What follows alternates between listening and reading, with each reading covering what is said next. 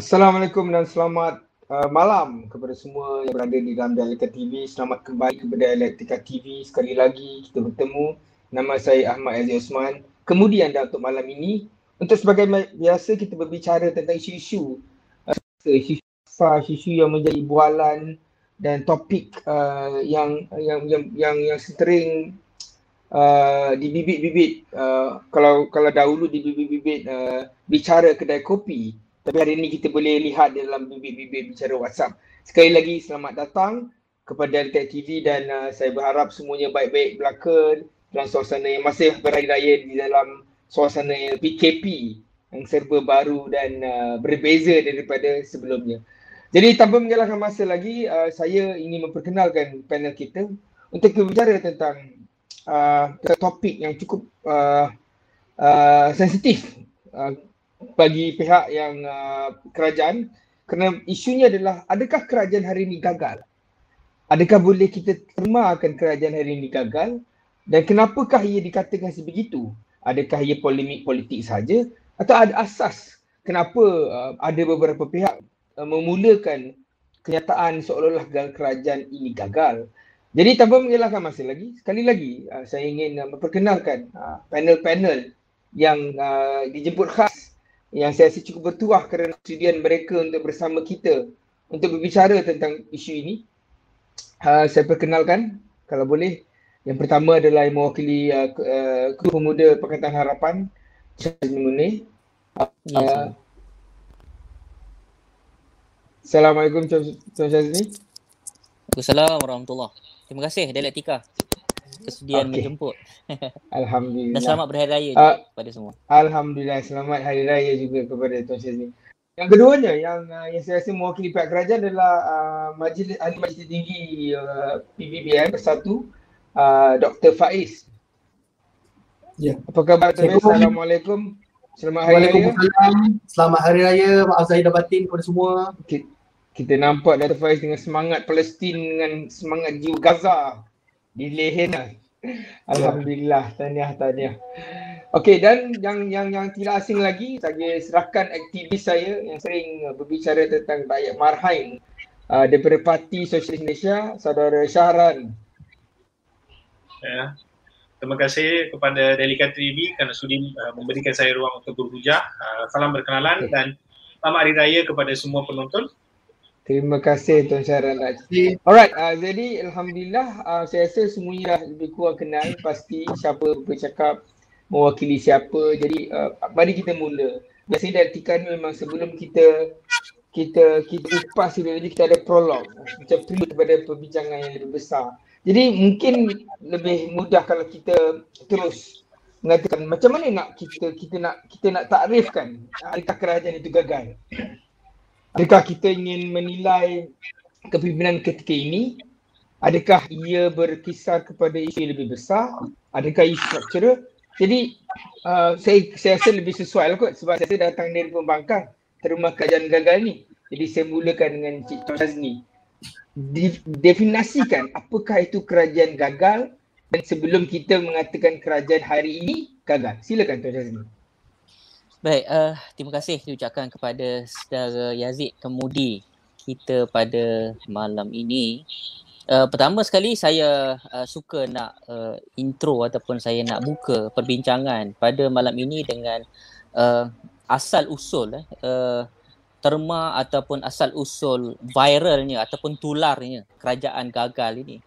Uh, kalau kita tengok beberapa uh, Jangan kata jangan kata beberapa minggu ataupun beberapa hari lah. Kita kata uh, sebelum ataupun sepanjang Ramadan yang lepas, kita rasa di peringkat uh, masyarakat umumnya tidak begitu tidak begitu familiar ataupun sebelum tu tidak begitu familiar dengan terma kerajaan gagal ini. Mungkin ada lah beberapa orang yang beberapa pimpinan ataupun beberapa individu yang menyebut ke, tentang kegagalan kerajaan, tetapi dia tidak menjadi suatu perkara yang menular dalam media-media sosial sehinggalah ke lapangan realiti. Tetapi uh, apabila uh, satu demi satu isu-isu yang melingkari kerajaan yang menimbulkan ketidakpuasan hati rakyat menyebabkan di kalangan anak muda khususnya uh, mengambil sikap untuk meletakkan satu label, eh, meletakkan satu label, meletakkan satu trademark kepada kerajaan ini bahawa kerajaan ini gagal. Dan ada beberapa, dan bukan sekadar beberapa, bahkan banyak juga justifikasi yang diberikan rentetan kegagalan kerajaan ini. Dan kalau nak dikatakan bahawa uh, kerajaan gagal ini berakar daripada uh, apa yang dipelopori oleh pembangkang pun, saya tidak begitu setuju, sebab yang mencetuskan kerajaan gagal ini adalah kalangan anak-anak muda yang tidak terlibat langsung dalam parti-parti politik, eh, yang tidak, bahkan sangat kritikal pun dengan Pakatan Harapan. Mereka meletakkan uh, terma kerajaan gagal ini bukan hanya semata-mata pada kerajaan sedia ada yang dilihat gagal, tetapi juga kepada uh, kerajaan akan datang ataupun mana-mana yang berpotensi jadi kerajaan, kerajaan yang mereka rasakan uh, tidak memenuhi apa yang mereka letakkan indikator ataupun benchmark sebagai sebuah kerajaan yang mereka mereka harapkan. Sebab tu saya fikir uh, di peringkat uh, kita semua harus melihat bahawa di sebalik kerajaan gagal ini, hashtag kerajaan gagal ini adalah uh, ketidakpuasan hati anak muda, khususnya warga yang berada di Twitter, Facebook, Instagram dan lain-lain, yang mereka tak puas hati dengan apa yang sedang berlaku dalam kerajaan hari ini. Dan kalau kita nak katakan bahawa adakah ini sekadar satu polemik, pun tidak juga. Kerana kalau ianya satu polemik yang dicentuskan oleh pembangkang, maka di kalangan mereka yang neutral, di kalangan mereka yang tidak uh, yang tidak terlibat dalam parti politik, pastinya tidak menyambut idea ataupun slogan ini. Tetapi ia ini tidak berlaku. Uh, bahkan di kalangan anak-anak muda yang tidak berparti inilah juga yang terkedepan untuk menuntut tuntutan demi tuntutan terhadap kerajaan, hashtag kerajaan gagal ini. Sebab itu pada dalam hal ini, saya melihat bahawa terma kerajaan gagal ini adalah satu manifestasi ketidakpuasan hati masyarakat, khususnya rakyat yang berada di luar, sama ada mereka yang aktif dengan media sosial ataupun yang tidak aktif dengan media sosial. Kebanyakan daripada mereka melihat kegagalan kerajaan itu adalah real yang berlaku dalam uh, realiti kehidupan mereka. Um, Boleh kalau kita nak sentuh dalam ruang yang pertama. Mungkin saya boleh sentuh beberapa sahajalah yang saya fikir menjadi, menjadi trigger ataupun menjadi pencetus kepada ketidakpuasan hati rakyat adalah soal uh, double standard ataupun uh, kita boleh katakan antara dua darjatnya uh, S O P ataupun uh, peraturan yang dibuat oleh kerajaan sendiri. Dan benda ini bukanlah menjadi satu rahsia ataupun propaganda, tetapi ianya adalah realiti yang dibincangkan dan di uh, ditrol eh, ditrol oleh uh, netizen ataupun masyarakat yang tidak berpuas hati dengan kelompok-kelompok kayangan, khususnya mereka yang diberikan kelebihan untuk tidak uh, tertakluk di bawah undang-undang ataupun peraturan tertentu. Jadi jadi saya fikir di peringkat uh, kita hari ini harus melihat bahawa kerajaan, hashtag kerajaan gagal ini adalah suatu Uh, perkara yang bersifat uh, perkara yang bersifat spontaneous, yang bersifat spontan, ketidakpuasan hati rakyat yang mahu ataupun mengharapkan lebih di peringkat kerajaan ketika mereka dah teramat susah menghadapi kehidupan semasa pandemik COVID ini. Rakyat Malaysia ini hmm. bukanlah sangat, uh, saya fikir rakyat Malaysia ini bukanlah sangat cerewet untuk mereka tidak wewenangnya berpuas hati dengan kerajaan. Tetapi saya kira peluang yang diberikan kepada kerajaan sudah terlalu banyak. Bahkan saya fikir peluang paling besar yang diberikan kepada kerajaan adalah mereka tidak berdecit ataupun berbunyi sedikit pun apabila kerajaan uh, meminta ataupun uh, me- me- mengkedepankan proklamasi darurat kepada Yang di-Pertuan Agong. Yang bising-bising adalah pemimpin pembangkang yang, men- yang yang yang memberikan justifikasi bahawa ianya akan memberikan kesan kepada demokrasi negara. Tetapi kebanyakan daripada rakyat memberikan peluang bahawa mungkin ada sesuatu yang mahu dilakukan oleh kerajaan rentetan keadaan darurat. Tetapi selepas berbulan lamanya darurat diberikan, semua yang berlaku, apatah lagi uh, isu-isu yang berbangkit berkaitan uh, pandemik COVID ini, tidak memberikan uh, satu keadaan yang positif. Bahkan rakyat ni lebih marah apabila akhirnya yang disalahkan adalah mereka. Yang minta darurat adalah kerajaan, yang melaksanakan darurat adalah kerajaan, yang berjanji untuk menangani COVID melalui darurat adalah kerajaan. Tetapi akhirnya apabila kes hari ini meningkat empat ribu kes sehari, tiga ribu kes sehari, yang disalahkan adalah rakyat. Jadi saya fikir itu adalah manifestasi yang real, yang bukanlah dibuat-buat di peringkat masyarakat, khususnya anak muda. Dan saya fikir di peringkat kerajaan perlu melihat itu sebagai suatu uh, medan muhasabah dan perlu bertindak segera atas apa yang tidak di, di, dipuas, apa yang tidak di, di, disukai oleh masyarakat umumnya. Sekian dulu daripada saya, saudara Yazid. Okey, um, saya ada banyak nak komen, tapi sebelum saya serah kepada Doktor Faiz yang saya pasti membara untuk mempertahankan kerajaan hari ini, takkanlah pasal troll uh, yang mungkin bertahan dua tiga bulan kita boleh kata kerajaan itu gagal. Adakah bermakna dan P H yang dahulu pun ditroll juga? Adakah dikitakan kerajaan gagal? Datuk Seri Najib sekarang hebat di sosial media kerana dia uh, dia, dia jatuh. Uh, tapi uh, kerana dia popular, adakah kita cari bersetuju kerajaan dia dulu hmm. tidak gagal? Jadi macam mana kita boleh katakan kerajaan ni gagal atas satu satu fenomena yang disebabkan mungkin mungkin juga kerana rakyat fatigue, penat, uh, limas, resah dengan keadaan COVID yang berlanda, dengan kerajaan yang mungkin ada kelemahan-kelemahan kerajaan, saya tak nafikan. Cuma adakah wajar kita kata kerajaan ini gagal dengan apa yang dikatakan ataupun sebaliknya? Macam mana Doktor Faiz? Bagaimana pendapat Doktor Faiz? Oh, ingat saya nak komen. Okey, terima kasih saudara Yazid. Okey, okey. Okey, uh, sambil-sambil itu pun saya menyatakan, sebelum tu saya menyatakan solidariti lah kepada para sahabat dan saudara kita di Palestin. Dan itulah saya pakai mafla eh, menunjukkan sokongan kepada Uh, pihak yang sedang menghadapi keganasan Zionis dekat sana. Okey, berbalik semula berkenaan dengan definisi gagal ni, ya, seperti mana kita tengok tadi versi dan pandangan daripada pihak yang mewakili Pakatan Harapan itu saudara Syazni. Uh, dan kalau di pihak kami kita melihat uh, definisi gagal tu dia mengikut uh, tafsiran masing-masing sebenarnya, dan dia tidak ada satu penanda aras apakah itu kerajaan yang dikatakan gagal dalam konsep kerajaan Malaysia. Okey.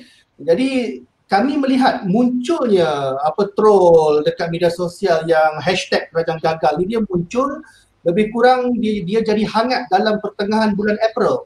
Maknanya selepas darurat diisytiharkan dalam awal tahun tahun ini. Jadi mungkin apabila darurat itu uh, menyebabkan tidak banyak apa tu Uh, cara ataupun manuver untuk pihak-pihak yang berkepentingan politik eh, untuk menjalankan aktiviti-aktiviti yang bersifat politik secara bebas, maka banyak yang tertumpu juga di media sosial.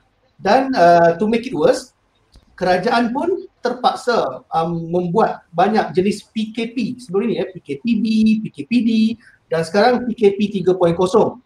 Kan? Dan kita pun tahu kerajaan sebelum ini kalau kalau mereka kalau kalau kita tengok eh, statement mereka, kesukaran untuk nak mem- menyeimbangkan antara tuntutan tuntutan ekonomi dan juga ancaman kesihatan kepada nyawa rakyat. Itu perkara yang paling sukar apabila kerajaan Perikatan Nasional yang berada dan naik pada sekarang ini, ia naik dalam keadaan yang agak istimewa. Pertama sekali, ia naik apabila Perdana Menteri yang sebelum ini meletak jawatan, dan bila naik saja kita menghadapi satu wabak berskala an- antarabangsa yang di mana dia memberi impak kepada ekonomi negara lebih daripada krisis kewangan Asia seribu sembilan ratus sembilan puluh tujuh.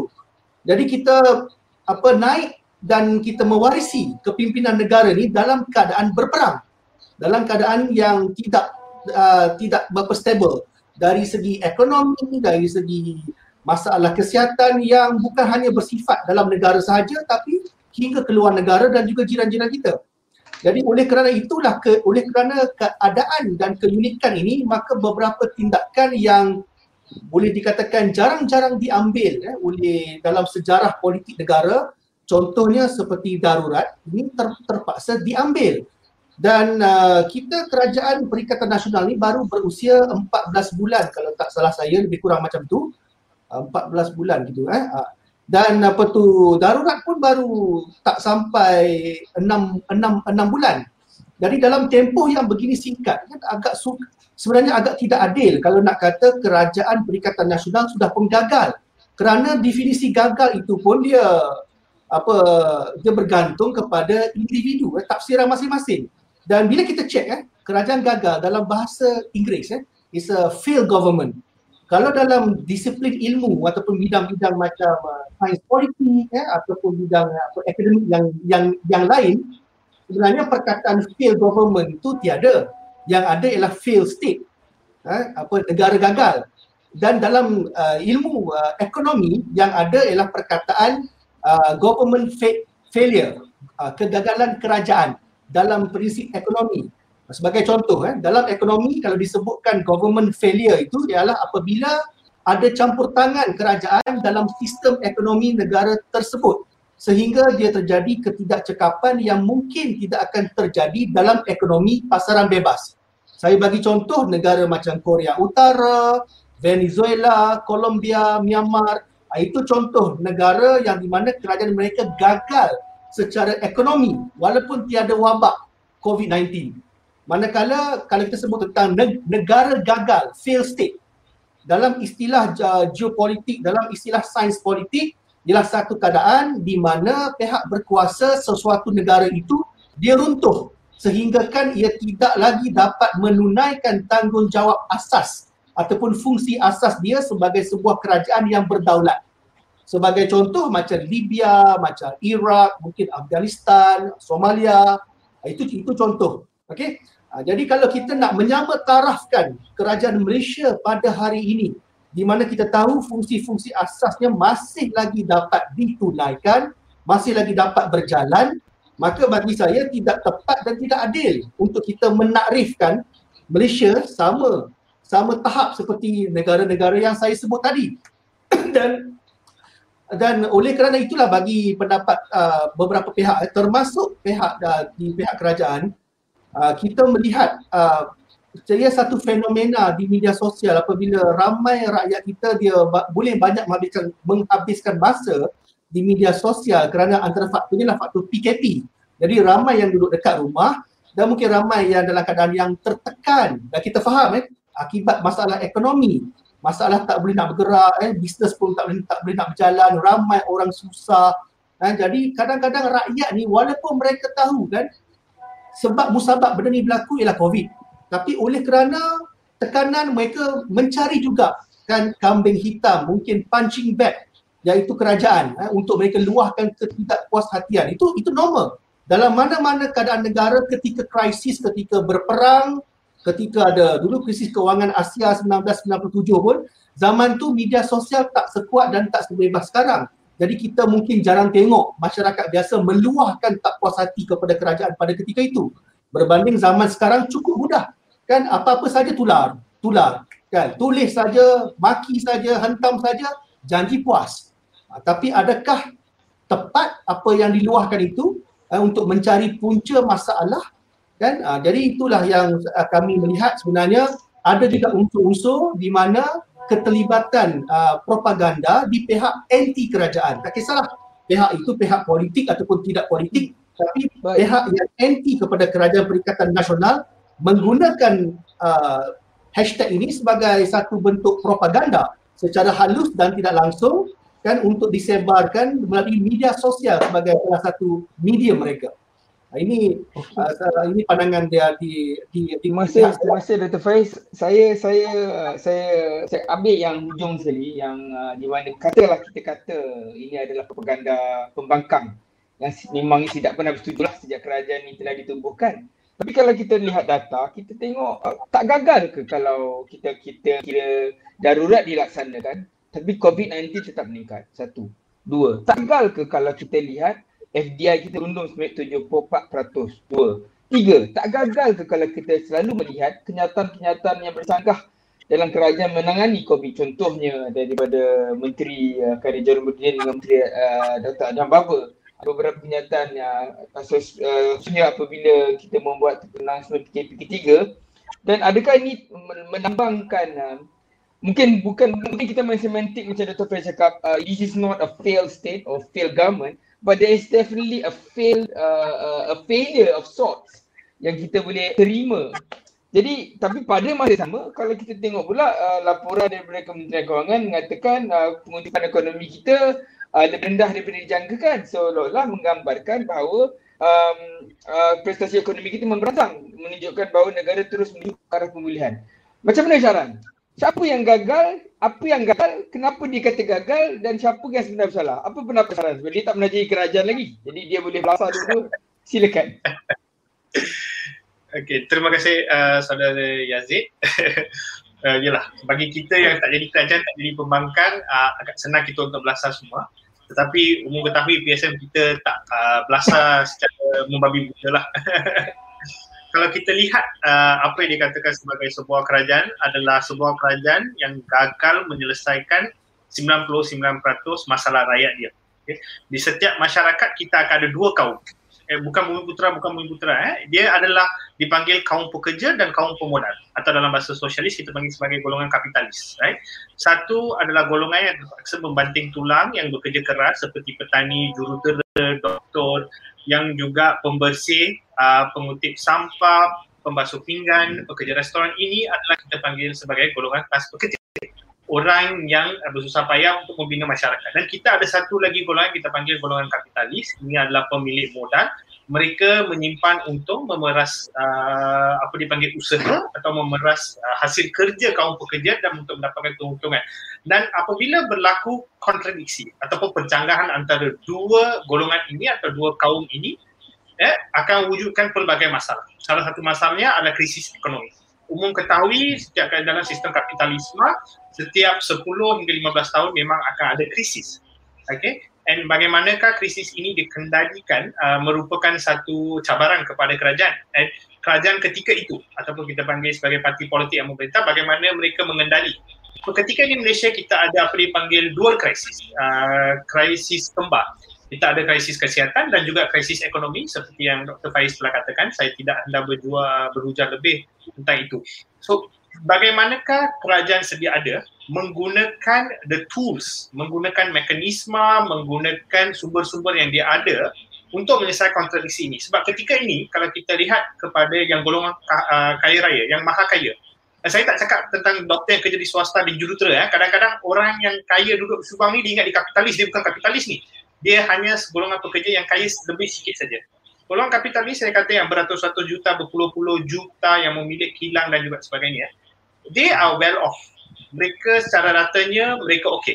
Okey, tetapi rakyat Marhai sekarang rata-rata sama ada petani di di, di Kelantan, mahupun peniaga di Perak, mahupun pembersih pinggan di P P R Pantai, semuanya sekarang susah payah. So, bagaimana kerajaan menggunakan sumber untuk menyelesaikannya? Okey, itu itu yang sangat penting. Dan kalau kita lihat uniknya Persekutuan Malaysia, eh, Uh, walaupun orang kata kita ni adalah bekas kolonial daripada British, perlembagaan kita daripada sana, tapi asal usul perlembagaan Persekutuan Malaysia adalah daripada Republik India. Okay? Dan kalau kita lihat daripada sistem perlembagaan Republik India, everything is regulated until stated otherwise. That means tuntasnya, semua adalah bidang kuasa kerajaan, semua sumber dalam uh, dalam negara berdaulat Persekutuan Malaysia adalah milik kerajaan and is disposable, yang boleh diguna pakai. Kita boleh lihat daripada jadual uh, persekutuan dan juga negeri. Eh. Contoh kesihatan di bawah kerajaan persekutuan. So kerajaan boleh menggunakannya by default, all of it is belongs to them yang dia boleh uh, gunakan untuk pakai sumber tersebut. Tetapi masalah sekarang, eh, kita lihat di bawah uh, Perikatan Nasional yang merupakan kerajaan, uh, yang merupakan parti uh, pimpinan untuk kerajaan persekutuan. Eh. Mereka tidak menggunakan sumber yang sedia ada untuk menyelesaikan kedua-dua masalah. Malah masalah semakin bertambah teruk. Okay? Krisis ekonomi makin menghimpit rakyat, kita ada isu kemiskinan dan ia boleh dirasa melihat daripada orang sehingga terpaksa membunuh diri. Dan perkara ini memang ada. Kita boleh lihat daripada bagaimana kerajaan enggan campur tangan apabila rumah orang dipaksa lelong. Kita lihat bagaimana mereka terus memperkayakan kroni-kroni dan juga kapitalis tanpa segan silu. Yang baru-baru ni kita lihat dari segi yang berhormat Menteri untuk Kerja Raya mengatakan akan memberikan dua perpuluhan dua lima bilion kepada dua puluh empat konsesi lebuh raya. Okey, syarikat mereka ni kapitalis. Kenapa kerajaan perlu memberi mereka? Bukankah kita ada darurat? Bukankah uh, darurat itu digunakan untuk menyelamatkan negara? Katanya Perdana Menteri. Kalau betul mereka menggunakannya, boleh kita mengambil lebuh raya. Kita boleh just ambil atau kita boleh mengatakan no, you cannot raise your toll and that's final and there's no compensation. Kenapa mereka tidak menggunakan itu? So ini persoalan, bagaimana kita mentakrifkan sebuah kerajaan dia gagal atau tidak, atau bagaimana dia mengendalikan percanggahan dan kontradiksi antara dua kelas. Dan ketika berlaku percanggahan, iaitu krisis ekonomi, di manakah kerajaan itu berada? Sama ada dia ber, uh, berpihak kepada kapitalis dan memeras rakyat, atau dia mengambil kekayaan rakyat dan menagih semula kepada rakyat. Itu persoalannya. So ini saya berikan kepada rakyat untuk tentukan sama ada kerajaan sekarang gagal atau tidak. Itu saja. Jadi kalau ikut Sharan ni semua kerajaan gagal lah. B N, B N, H, so semuanya bagi tol jalan juga. Betul? Saya okay, kalau macam tu saya saya saya saya saya terima saya terima tapi uh, ada sikit kontradiksi kalaulah um, kalau bakat kata Sharan tadi kerajaan ada sumber tapi tak guna, bukankah itu melambangkan kerajaan agak berhati-hati, cermat, prudent? A prudent government means it's not a failed government, barang-barang masih ada lagi, dia tidak menggadaikan segala-galanya untuk menyelamatkan negara. So adakah mungkin ada berlaku kontradiksi antara Uh, the balancing act between uh, menyelamatkan negara dengan uh, menyelamatkan sumber negara? Uh, itu persoalan yang saya nak cari jawab selep, selepas uh, saya saya bagi balik peluang kepada Encik Syazni untuk menjawab uh, persepsi tuduhan-tuduhan uh, bahawa ini semua propaganda-propaganda parti pembangkang yang marah sebab tak dapat masuk parlimen. Uh, ada faedah kalau kita masuk parlimen ni? Adakah ia akan menyelesaikan masalah? Adakah ia mengurangkan COVID? Adakah ia meningkatkan ekonomi negara? Cuba cari-cari jawab. Di manakah kesalahan kerajaan ataupun lebih kepada propaganda, penentangan pembangkang kepada kerana tidak dapat masuk parlimen? Silakan. Hmm. Baik, uh, terima kasih uh, Saudara Yazid. Saudara Yazid nak minta saya jawab tetapi Saudara Yazid dah jawab bila dia ulas tentang apa yang Doktor Faiz hujahkan tu. Jadi saya saya saya saya, saya hanya perlu ulas saja apa poin yang uh, Saudara Yazid uh, ulas tadi waktu Doktor Faiz uh, berikan komen. Saya saya fikir asas kepada pemulihan kerajaan ni, saya fikir di peringkat awal kerajaan Perikatan Nasional dia dah uh, melakukan suatu perkara yang saya, walaupun kita sebagai pembangkang kita rasa perkara itu boleh uh, dikompromi, iaitu melibatkan pembangkang, melibatkan semua pihak-pihak berkepentingan, pihak-pihak yang terlibat untuk duduk dan berbincang untuk melaksanakan um, uh, apa yang kita panggil sebagai belanjawan eh, sewaktu di, di, di draft belanjawan pada tahun yang lepas. Tetapi malangnya apabila uh, itu berlaku dan saya tak tahu apa yang uh, difikirkan oleh kerajaan apabila memulakan uh, gerak uh, ya memulakan inisiatif untuk melibatkan kerajaan ataupun kita sebut sebagai bipartisan eh bipartisan mechanism di peringkat parlimen, tetapi usaha itu terkandas dan tersekat. Uh, lebih parah apabila di peringkat kerajaan tidak hanya sekadar meminggirkan ataupun tidak tidak uh, memanfaatkan Uh, ruang uh, perdebatan di parlimen untuk menangani COVID ini, tetapi malangnya uh, juga cukup agresif menangani komentar dan juga kritikan di dalam kerajaan sendiri. Yang saya fikir itu sebenarnya perkara yang bukan sekadar tidak sihat tetapi juga berbahaya kepada sebuah kerajaan yang yang saya fikir Malaysia dah tidak lagi berada dalam kerangka ataupun atmosfera yang yang yang apa yang yang agresif dalam menangani suara-suara tidak sealiran dengan kerajaan. Tetapi buah-buah ataupun uh, apa cara kaedah ke arah itu nampaknya semacam telah berlaku. And, oh maafkan saya. Apabila kita tengok apa apa perkara yang yang yang menjadi apa perkara yang menjadi isu ataupun yang menjadi pertikaian eh uh, ketika di di dibangkitkan oleh uh, bekas Ketua Polis Negara eh bekas Ketua Polis Negara uh, tentang hal-hal yang berkaitan dalam uh, hal kepolisan, apabila terlibat secara jelas campur tangan di peringkat menteri uh, dalam menyusun atur mereka yang terlibat ataupun mereka yang mahu uh, di, diletakkan sebagai uh, penjawat tertinggi dalam dalam dalam kerajaan atau eh, sorry dalam dalam uh, dalam polis. Uh, ya, itu mungkin boleh dikatakan sebagai rasa tidak puas hati bekas Ketua Polis Negara terhadap apabila tidak dilantik semula sebagai sebagai Ketua Polis Negara, tetapi jauh yang lebih penting sebenarnya kita tahu bahawa masalah uh, tentang uh, kartel uh, yang dibangkitkan dan juga yang telah di, dibongkarkan sejak daripada zaman Pakatan Harapan termasuklah zaman Perikatan Nasional uh, yang yang melindungi mereka-mereka yang yang yang melakukan pelbagai jenis jenayah sama ada secara terancang ataupun tidak di, di, dilihat oleh undang-undang itu, uh, akhirnya ter, ter, terkubur.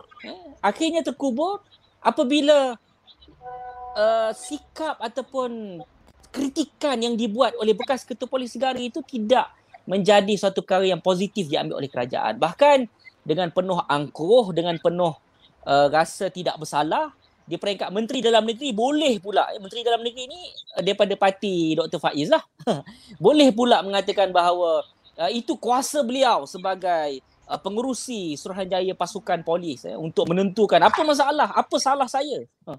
Yang saya fikir ini adalah satu sikap yang tidak boleh dikompromi oleh masyarakat, dan rakyat tengah susah. Rakyat tengah susah. Kenapa kamu nak layan kritikan-kritikan yang boleh di, di, dibetulkan secara secara apa secara demokratik? Jadi saya fikir kadang-kadang isunya bukanlah tentang uh, hashtag kerajaan gagal ataupun troll yang dibuat oleh Dato' Seri Najib, tapi kadang-kadang kerajaan ini juga, kerajaan Perikatan Nasional ini juga kadang-kadang mengundang kritikan ataupun kemarahan rakyat sendiri.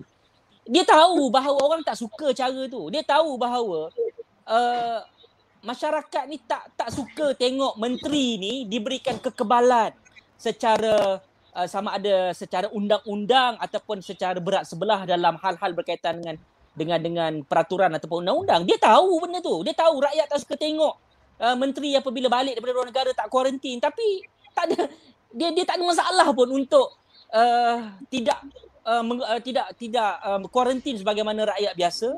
Dia tak ada rasa bersalah pun apabila satu Syawal dia boleh berkumpul anak beranak, orang dalam keadaan orang lain, rakyat semua yang yang hanya sekadar berayakan merayakan satu Syawal dengan pasangan masing-masing, tak boleh pergi ke mana-mana. Dia ini ini saya fikir kadang-kadang cari pasal sebenarnya, uh, apa nama saudara Yazid. Dia cari pasal. Bila cari pasal ni dan dibuka ruanglah kepada orang. Sepatutnya, saya pada saya, di peringkat, betul, di peringkat P H dulu pun banyak kekurangan-kekurangan yang ada. Saya fikir secara right. secara terus terang banyak kekurangan-kekurangan yang kita akui. Tetapi apa jalan kita apabila kita kita menerima kritikan daripada mereka? Kita tak gunakan akta hasutan. Kita tak ugut orang untuk masuk dalam penjara. Kita tak ugut orang supaya jangan bercakap buruk pasal kerajaan. Ha, saya bila saya bila semangat sangat ni, dia terjatuhlah ni. Minta maaf ya, minta maaf. Dia tengok Dato' Dato' Faiz kita... semangat je lepas ni. Ah. Sila sila sila. Kekurangan wujud, mana-mana kerajaan ada kekurangan. Saya setuju dengan syarat. Apabila kerajaan terlalu cenderung kepada uh, mereka yang uh, mereka yang yang memodal ataupun kaum ataupun pihak kapitalis atau pemodal, maka pemodal. dia akan uh, dia akan bermasalah. Of course dia akan bermasalah kepada masyarakat yang majoritinya sembilan puluh sembilan peratus adalah mereka yang tidak mempunyai uh, kekuatan ataupun uh, ke- keutuhan kewangan ataupun ekonomi di belakang dia. Dia akan bermasalah. Tetapi persoalannya adalah bagaimana kerajaan itu mengurus kekurangan-kekurangan yang ada. Itu sebenarnya yang menjadi uh, aspek kenapa kerajaan hari ini dikatakan gagal. Bukan sebab semantik bahawa the failure state ataupun uh, bu, ni bukan bukan uh, rakyat ni kata kerajaan gagal ni bukan nak banding dengan Korea Utara, bukan. Dia kata kerajaan gagal ni sebab engkau tak dengar apa yang kami nak cakap. Engkau gagal untuk tahu ataupun bereaksi apa yang sebenarnya kami nak. Kau, kau tahu bahawa apabila kami ni rakyat tak suka double standard, melibatkan peraturan, orang kayangan tak kena, kami kena teruk. Kau tahu kami tak suka, tapi kau buat. Jadi ini sebenarnya yang yang yang dimarahkan oleh masyarakat, khususnya rakyat. Kalau itu pun masih dikatakan sebagai propaganda, terpulang. Saya secara terus terang, di peringkat pembangkang kita tak ugi apa-apa. Kalau di peringkat kerajaan mesti kata, oh ini propaganda daripada uh, pembangkang. Kami ni dah buat yang terbaik. Kalau buat yang terbaik, takkanlah masih lagi kita khususnya di peringkat uh, mereka yang terlibat dalam perjalanan ekonomi harian ni terpaksa menanggung kesan kalau ekonomi berjalan dengan baik. Uh, ya, kita tahu F D I, uh, K D N K itu semua unjuran ataupun angka-angka yang boleh diambil ataupun diolah ataupun di, di, di, dijadikan hujah untuk uh, mengatakan bahawa kita mempunyai ekonomi yang utuh. Tetapi hakikat yang sebenarnya adalah rakyat dekat bawah ni tengah susah ke senang menangani, menangani kehidupan. Jangan kata yang dibuang pekerjaan, yang sedang meniaga, yang yang dah yang dah hilang pekerjaan setahun, nak masuk dua tahun. Hilang pekerjaan, nak berniaga, survive, baru nak bermula. Nak berniaga dekat Bazar Ramadan, tiba-tiba kena stop. Mereka bising, mereka marah. Tetapi mereka lebih marah apabila kerajaan yang menjadi stakeholder atau pemegang taruh yang bertanggungjawab tidak menangani perkara ini dengan baik. Kamu nak buat P K P, tak ada masalah. Umumlah P K P. Rakyat duduk rumah dapat apa? Rakyat duduk rumah ni dapat apa? Menteri gaji jalan. Menteri yang tak buka parlimen ni, yang menteri timbalan menteri ni, yang tujuh puluh orang ni, parlimen buka tak buka gaji jalan. Rakyat yang tak kerja ni, yang kamu paksa duduk rumah ni, nak makan apa? Kereta kena bayar bulan-bulan. Ansuran rumah kena bayar. Saudara Sharan, realiti kena buang ataupun kena depressing. Hampir nak bunuh diri ni saya dengar hari-hari. Kadang-kadang jiran-jiran kita terima WhatsApp luahan. Ini bukan benda yang ini bukan benda yang main-main.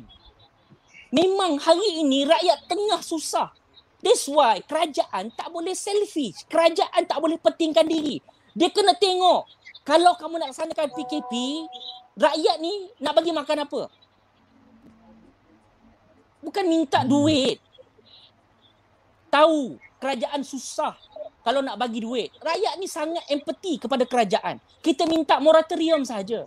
Itu pun belum lagi rakyat bercakap, belum, belum lagi rakyat bercakap, dia dah gunakan uh, Governor Bank Negara untuk announce bahawa kalau moratorium diberikan maka akan efeklah kepada keuntungan, uh, yalah akan efek kepada keadaan bank bank dan sebagainya. Walau bukan kita tak tahu keuntungan bank berapa banyak, berapa bilion keuntungan bank yang dijana daripada hutang-hutang yang ada. Memang bisnes bank hari ini adalah hutang. Jadi saya fikir hari ini di peringkat kerajaan kena objektif. Kena tengok di sebalik kritikan kerajaan gagal ini sebenarnya apa yang rakyat nak. Apa yang mereka nak, mereka mahu. Kamu nak laksanakan P K P, kamu nak darurat sebab kepentingan politik kamu. Rakyat ni ikut kau lah. Ha, macam tu ikut kau lah kau nak buat apa. Tapi ni, ni kami ni. Yang kamu tak bagi kerja ni, apa yang yang, yang kamu boleh bagi kepada kami?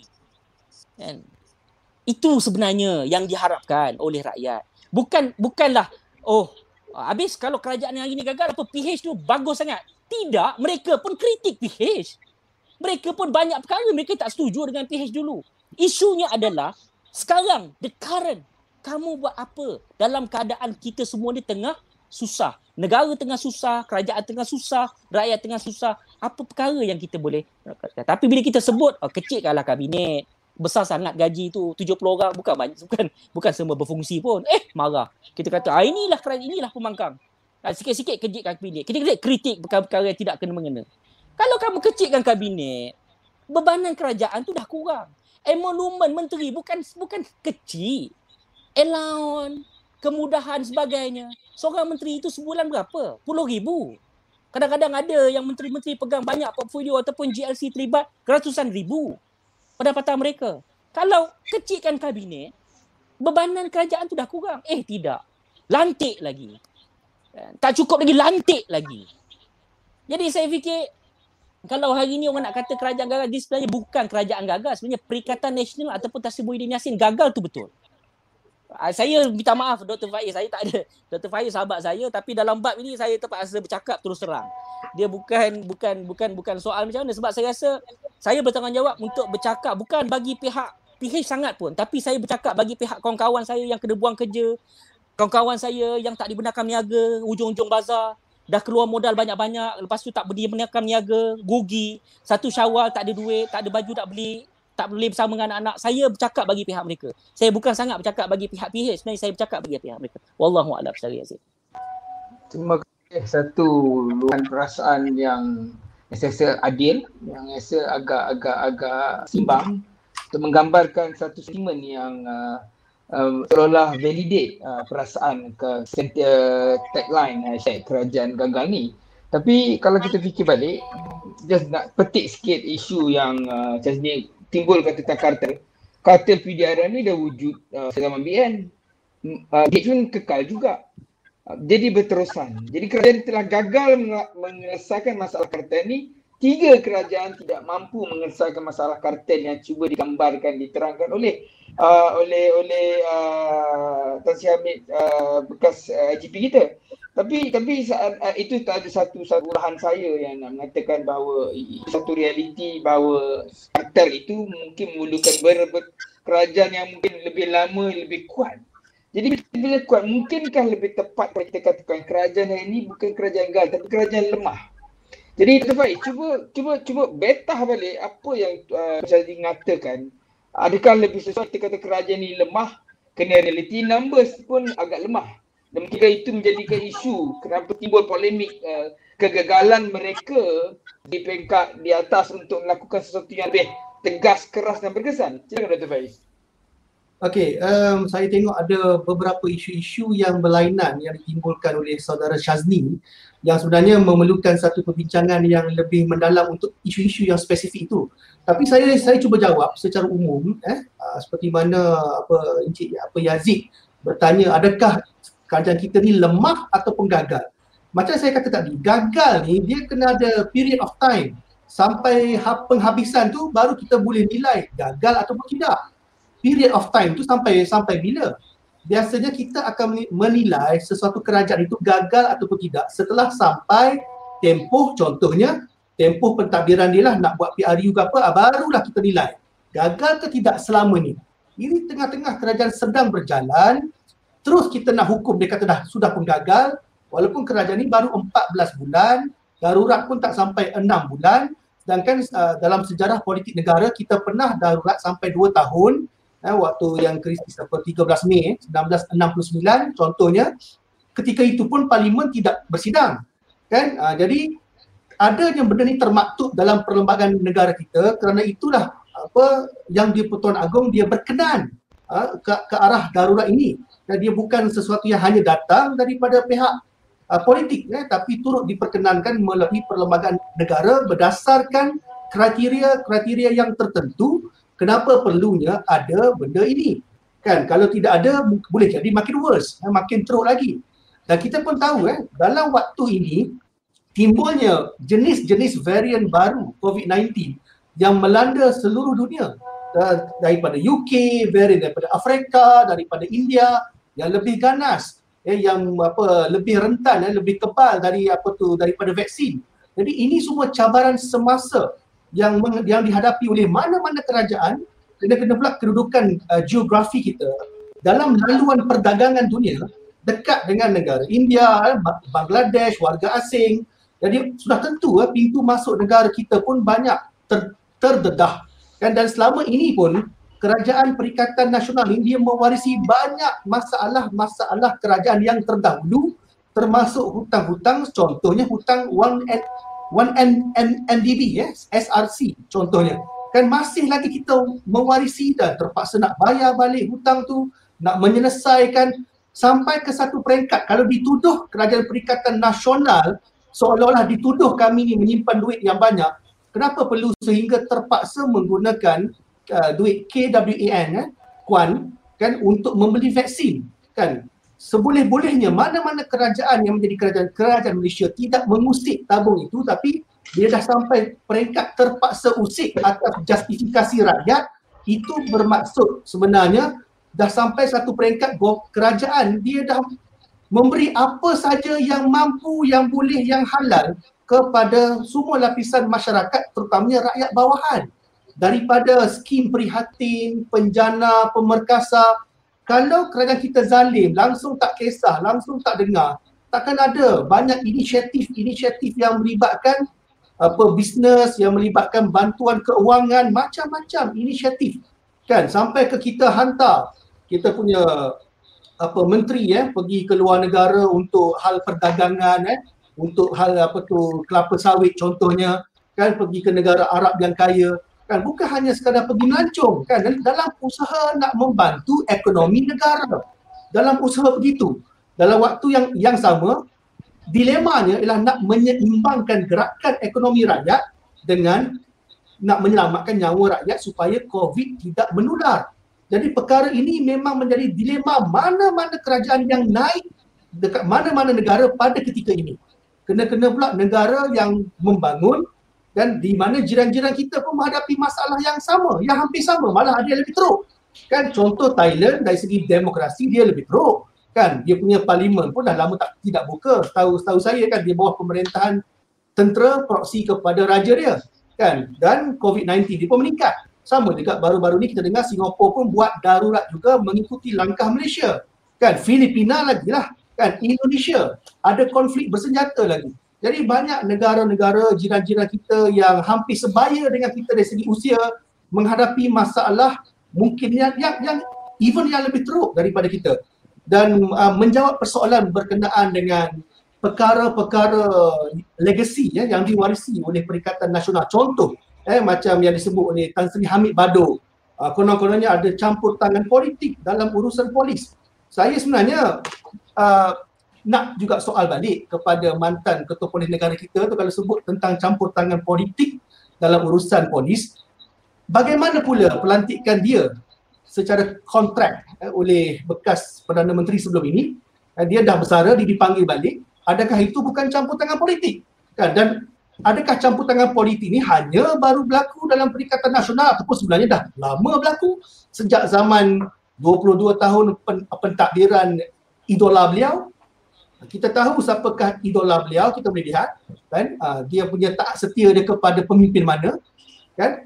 Jadi bagi saya mudah, kalau betul ada korupsi yang sedang berlaku pada ketika ini dan dia ada bukti untuk benda tu, sila kemukakan kepada S P R M. Dan S P R M saya sampai bila-bila pun, daripada awal lagi, daripada dulu lagi, saya percaya S P R M ini bebas, adil dan dia tak berkompromi dan ke mana-mana pun. Malah Uh, Ketua Pesuruhjaya S P R M pun mengakui tidak ada campur tangan daripada Perdana Menteri dalam mana-mana kes melibatkan mana-mana pihak, kerajaan ataupun tidak. Kita boleh lihat sekarang ni kan apa yang saya apa ataupun kawan-kawan lain menamakan kluster mahkamah.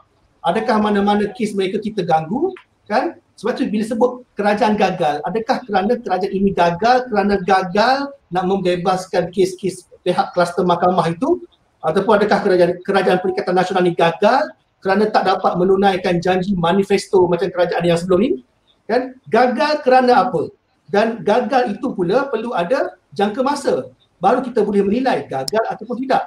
Saya nak bagi adil dekat sini ialah saya mengakui kerajaan Perikatan Nasional serba kekurangan kerana environment, situasi semasa. Dan ada kekurangan di kalangan kami pun. Kita bukan malaikat dan bukan tak faham rakyat dekat luar sana kehilangan kerja.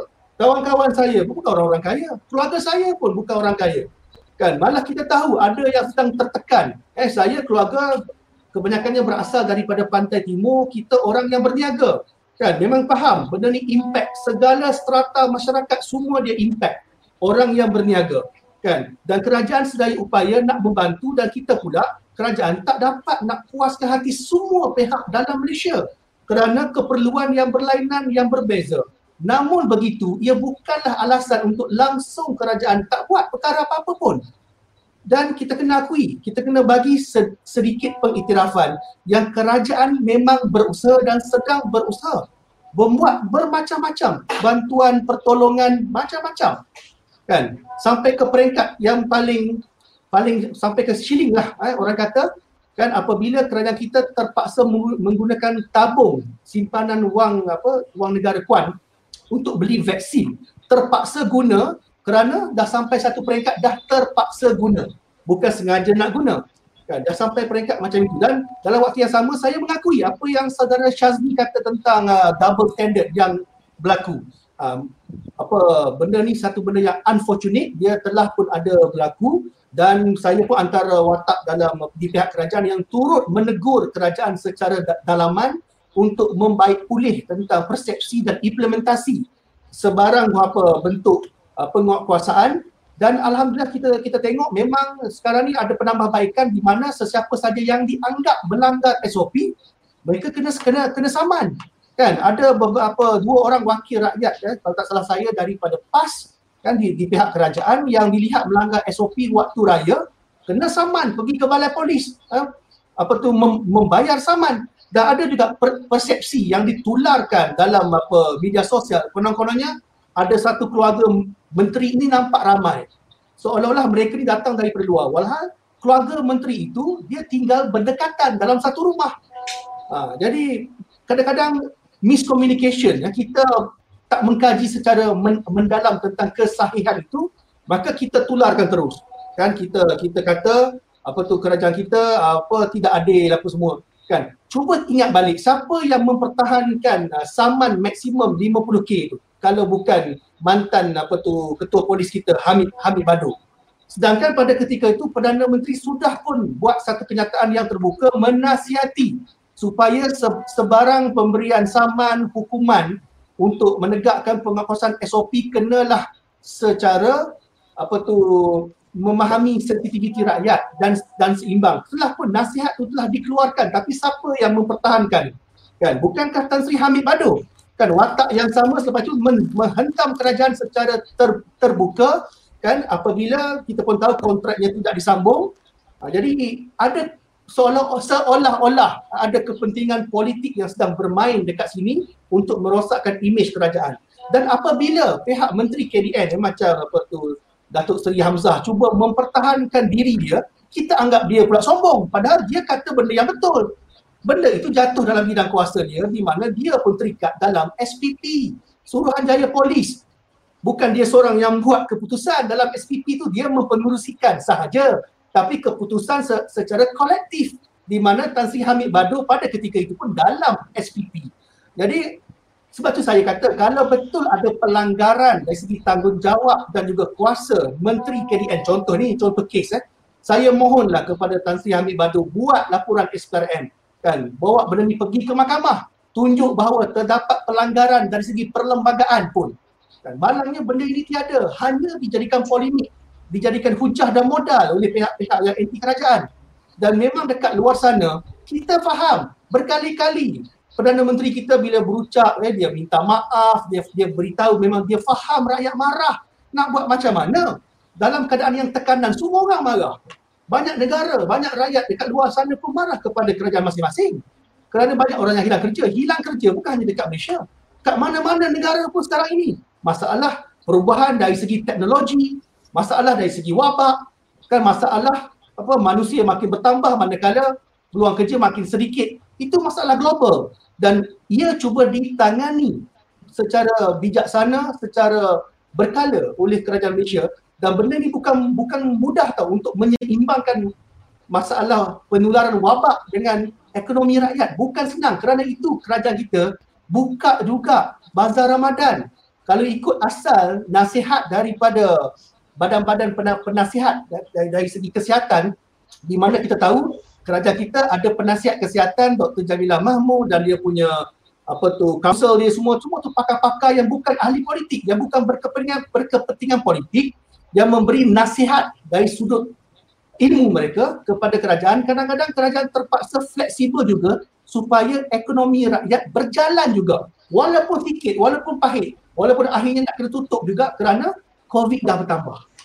Jadi kalau kita bukan kata nak berniat nak salahkan kerajaan ataupun nak nak salahkan rakyat semata-mata, tidak. Kan cuma kita minta rakyat memahami. Di pihak saya pun menjadi suara rakyat juga, kita tegur kerajaan dekat atas guna saluran dalaman, kita bawa info-info, berita-berita supaya kerajaan bertindak kena dengan majoriti apa yang rakyat mahu. Walaupun sukar tapi cuba buat. Yang itu fungsi orang macam macam saya. Kan antara yang menghubungi rakyat di bawah, mungkin kawan-kawan di pihak pembangkang, saya pun membawa info, membawa teguran, membawa nasihat dan juga cadangan kepada pemimpin kita dekat atas sana. Dan Alhamdulillah, saya nak katakan Tan Sri Muhyiddin Yassin bukan seorang yang sombong, apakah lagi yang detached daripada realiti dekat luar sana, tidak. Dia cukup-cukup memahami, cukup-cukup faham. Tapi kadang-kadang bila jadi pemimpin dalam keadaan negara kita macam ini, situasi dunia macam ini, bukan senang. Kena-kena pula, okay, sebut tadi berkenaan dengan kenapa macam government kita ni condong kepada kapitalisme. Mana-mana kerajaan sebelum ini pun, daripada zaman B N, naik P H, tak boleh kita nak apa menafikan apa tu uh, dari segi pengaruh golongan kapitalis ini, kerana asas kita punya ekonomi negara kita ialah pasaran bebas. Asas dia. Pasaran bebas yang sedikit sebanyak ada juga dimonitor dicampur tangan oleh kerajaan tapi terhad. Uh, oleh kerana asas ekonomi Malaysia ialah pasaran bebas. Kita bukan komunis, kita bukan sosialis.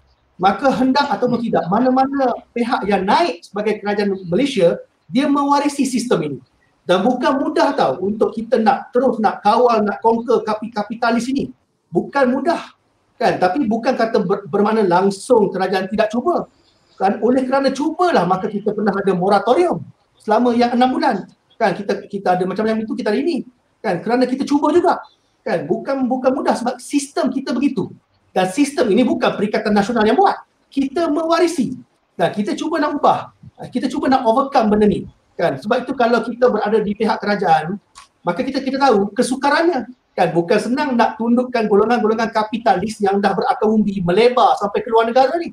Kan? Mereka pegang modal. Dan kita pun ada bergantung dengan F D I ke apa semua. Kan? Kalau kita impose banyak apa tu, apa, apa tu kuasa dan pengaruh kerajaan dalam sistem ekonomi kita, ia boleh menyebabkan juga pelabur-pelabur melarikan diri. Jadi benda-benda yang macam inilah kita nak kena balance, dan kita sedang balance, sedang menyeimbangkan antara tuntutan puak-puak kapitalis dan tuntutan rakyat-rakyat marhain yang dalam keadaan sukar. Dan saya, saya cakap, jadi kerajaan, pasal saudara Syazni pun pernah jadi kerajaan dalam perikatan apa, dalam dalam Pakatan Harapan, bukan mudah untuk mem- mencari keseimbangan dan memenuhi tuntutan semua pihak. Tapi itulah yang sedang dibuat oleh Perikatan Nasional. Walaupun pihak kerajaan, pihak kami tidak sempurna, banyak ruang yang perlu dibaiki dan sedang dibaiki, dan saya yakin Tan Sri Muhyiddin Yassin terus mendengar rintihan rakyat dan terus menjalankan mandat dia sebagai Perdana Menteri seperti yang diperkenan oleh Yang di-Pertuan Agong eh, dengan sistem perlembagaan negara kita. Selagi itulah beliau menjalankan dan sedang menjalankan tanggungjawab sebagai Perdana Menteri untuk semua. Okey, terima kasih. Satu uh... Satu defense yang saya rasa cukup semangat daripada Doktor Faiz untuk mempertahankan kerajaan, yang bagi saya melalui pemahaman saya mengatakan kerajaan sedang cuba sedaya upaya dan sedang memahami rintihan dan perit rasa di bawah, tapi dalam keadaan yang serba kekurangan mereka terpaksa buat beberapa tindakan yang kurang popular. Tapi um, tapi kalau kita lihat uh, popular atau tidak, yang yang yang mungkin beberapa pihak mengatakan uh, kita boleh kira tak popular, tapi bila melihat data uh, tindakan darurat tidak berkesan dalam mengurangkan uh, kes uh, COVID yang meningkat, uh, yang menyebabkan lagi banyak tekanan kepada keberkesanan kerajaan uh, menyelesaikan masalah. Uh, jadi jadi saya nak minta uh, minta Sharan jawab beberapa persepsi ini. Um, Pada pendapat Sharan lah, kalau melihat suasana yang uh, double standard lah, ataupun S O P yang tak comply dari beberapa pihak lah, dan uh, ditimbulkan kemarahan rakyat uh, dengan dengan pelbagai tomahan-tomahan yang saya tak nafikan uh, ada juga diamplifykan oleh penentang-penentang kerajaan macam ni Doktor Faiz cakap tadi, kita tak dapat nafikan. Uh, macam mana Sharan? Rasa-rasanya adakah apa, apa kesannya kepada uh, pengundi Cina dan India melihat uh, suasana ini yang kerajaan dikatakan kerajaan dominan Melayu Islam ini, adakah ia dapat meyakinkan mereka? Satu, nombor dua, adakah dengan uh, mengadakan pilihan raya secepat mungkin akan mengembalikan keyakinan rakyat kepada kerajaan, uh, dan yang paling penting adakah ia akan menjadi kerajaan yang lebih baik, atau kita dapat perputaran yang sama kerajaan yang lemah diganti dengan lemah, diganti dengan lemah yang tidak, yang berlumba untuk lebih popular tapi gagal untuk menyelesaikan masalah. So so uh, so saya nak minta Sharan jawab dua minit, lepas tu saya nak uh, lontarkan beberapa persoalan yang saya terima melalui sosial media untuk pandangan panelis semua. Silakan. Okay. Terima kasih saudara Yazid untuk salam tersebut. Um, Pertama sekali saya kena balas sikit ujar Doktor Faiz. Dia kata kita bukan negara sosialis, negara komunis, tapi dia lupa bahawa sistem pendidikan awam, percuma, sekolah rendah, sekolah menengah itu sistem sosialis. Tawaran harga harga ayam yang you know, beberapa bulan tu, itu adalah sistem sosialis. Sosialis. Kesihatan awam yang sekarang kita ada, yang Doktor D G Hashim yang sudah berkhidmat itu adalah sistem sosialis. Okay, vaksin yang kita terima masa kita dua tahun adalah sistem sosialis. Okay. Bernas sebelum diswastakan sistem sosialis. Okay.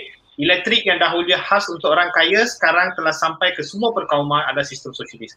whether you like it or not, who you are today, you're thriving because of the bloody socialist policy which you condemned a while ago. So Doctor Faiz kena faham fakta tersebut. Okay?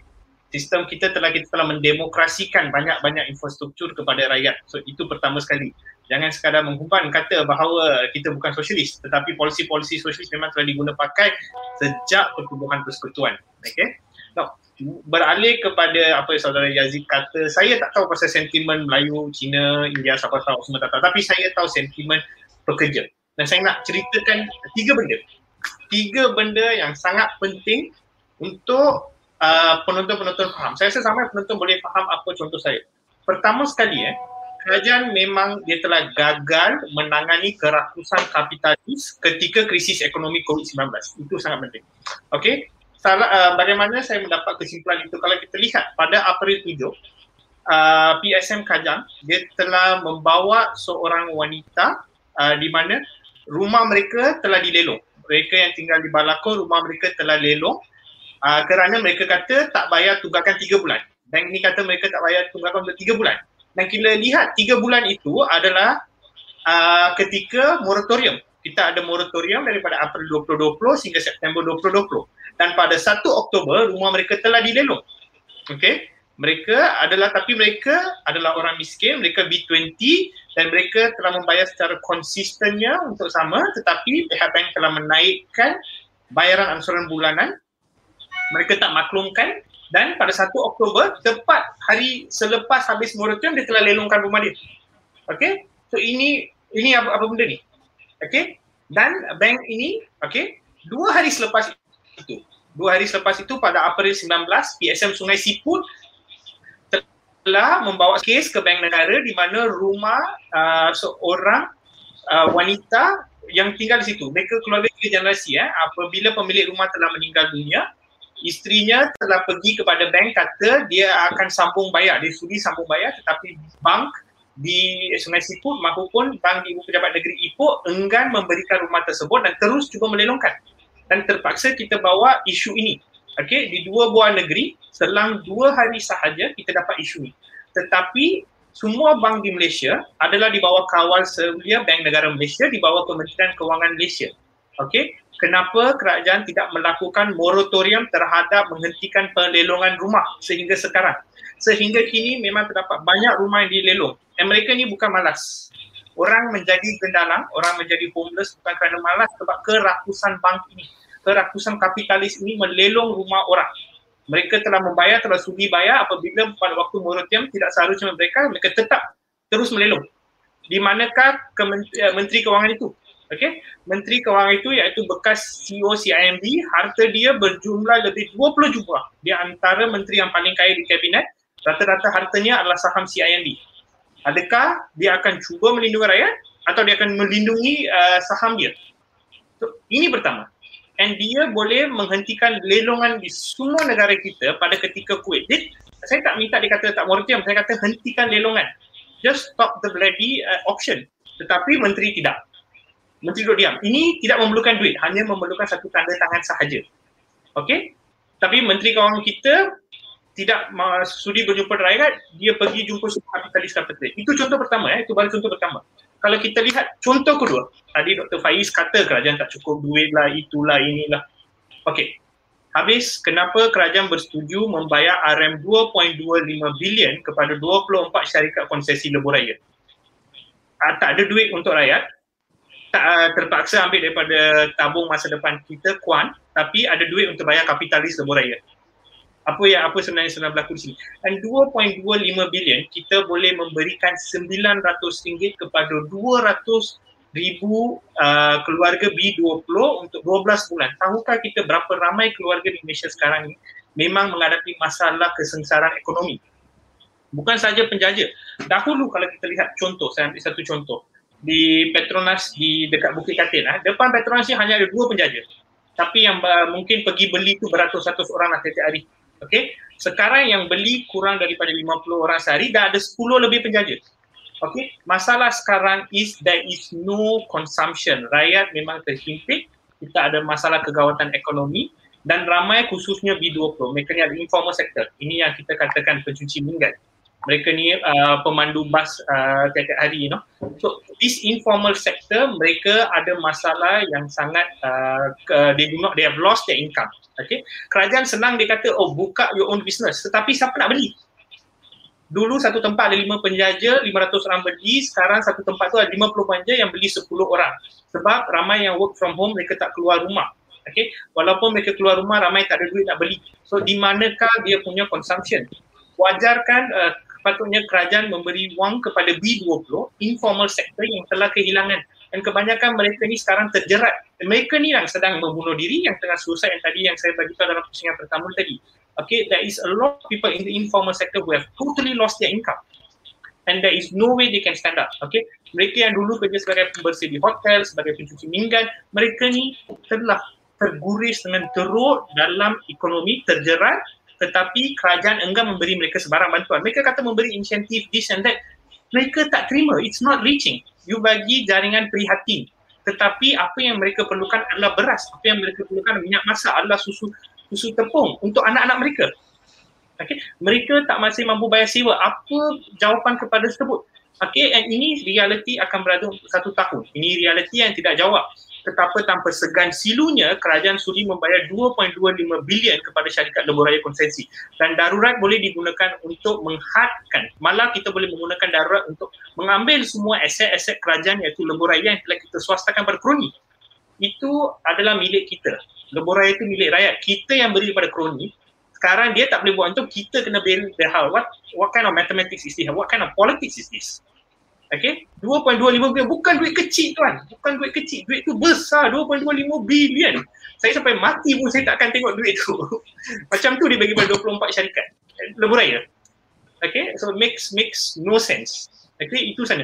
And tetapi apabila P S M telah mendesak kepada kerajaan bahawa kata ramai B dua puluh di serata Malaysia, mereka tak ada, mereka tak ada, ada masalah. And rakyat kata kita tak ada duit. Baru seminggu kemudian kata kita tak ada duit, dua perpuluhan dua lima bilion terus lebuh raya. Oh hebat. Lepas tu kata tak ada duit. Okey. Tetapi kenapa kita tidak rela mencukaikan kepada syarikat-syarikat bluff? Syarikat-syarikat sarung tangan ni tiba-tiba banyak daripada mereka menjadi bilioner. Tapi penoreh kita kita masih miskin. Okey. Okey, okey fine.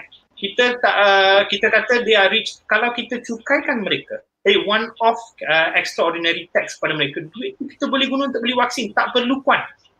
Okay, tapi mereka tak sudi. Yang kaya terus dikayakan. Banyak bantuan yang kata diberikan, tetapi kalau kita lihat daripada jumlah bantuan yang telah sampai kepada rakyat dan jumlah bantuan telah diberi kepada kapitalis, kepada pemodal, kepada syarikat, hampir lapan puluh peratus daripada semua bajet telah kepergi kepada orang maha kaya. Tetapi mereka tidak memerlukan the production. The production did not stop. The jobs did not came. Retrenchment is there. Mereka masih hilang kerja. Kenapa? Sebab tak ada consumption. Rakyat tak ada duit, dia tak mampu beli. Apabila tak mampu beli, kilang ini tidak mampu mulakan dia punya produksi. Apabila produksi tidak bermula, bahawa kerja ini tiada. So apa yang kerajaan sewajar buat? Duit yang sepatutnya diberi kepada yang kaya raya ni, diberi kepada rakyat. Bagi kepada B dua puluh as an income support. Mungkin lima ratus untuk orang bujang ke atau satu sembilan ratus untuk keluarga ke, ibu tunggal ke. Dan ini sangat bagus sebab duit tu mereka guna untuk membeli contoh sardin. Daripada membeli sardinnya, apa yang akan berlaku eh, ting sardin tu akan ada production, ada akan ada permintaan untuk lori untuk menghara barang tu, cat untuk ting sardin tu. So it creates the entire supply chain. Itu yang itu yang penting. So dia tak fokus. The economy is totally mismanaged. Okay, you need a socialist answer for this. Kita memerlukan satu jawapan untuk krisis ekonomi ini. And uh, ekonomi Keynesian yang selalu cakap beri duit kepada pemodal-pemodal pada kapitalis is not working today. But the other one is working. Malah kita lihat di Amerika Syarikat, uh, Presiden Biden yang berkiblatkan kepada kapitalis, mereka pun sedang memberi wang kepada penduduk sebab mereka kata banyak uh, kapitalis di Amerika dia kaya raya tetapi pekerjaan tak datang sebab rakyat tak berbelanja. Rakyat kena berbelanja. So you put the money in the people's pocket. Tetapi tanpa segan silunya kita nak beli pada lebuh raya, tanpa segan silunya kita nak jual lapangan terbang, semua tu kita nak buat tapi kata tak ada duit.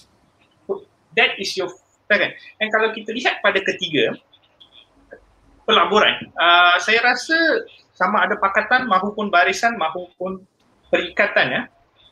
Uh, mereka ni terlalu uh, apa dia panggil?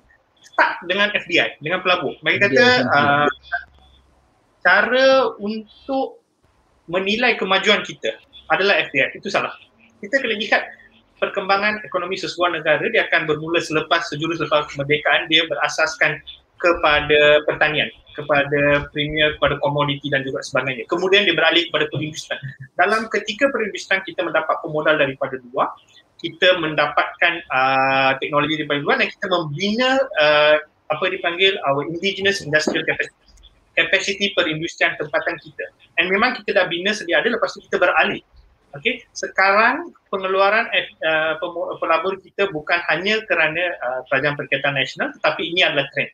Sebab gaji rakyat kita dah bertambah, kita uh, tidak mampu menandingi gaji rendah yang disediakan di Republik India, di Vietnam, Bangladesh maupun di di, uh, di Myanmar. Okey, maka mereka beralih keluar sebab kapitalis-kapitalis ini dia akan cuba mengurangkan kos dengan terus uh, beralih kepada negara-negara murah. Tetapi apa yang kita perlu buat sekarang adalah membina kapasiti kita, membina kapasiti industri kita dalam sektor-sektor baru.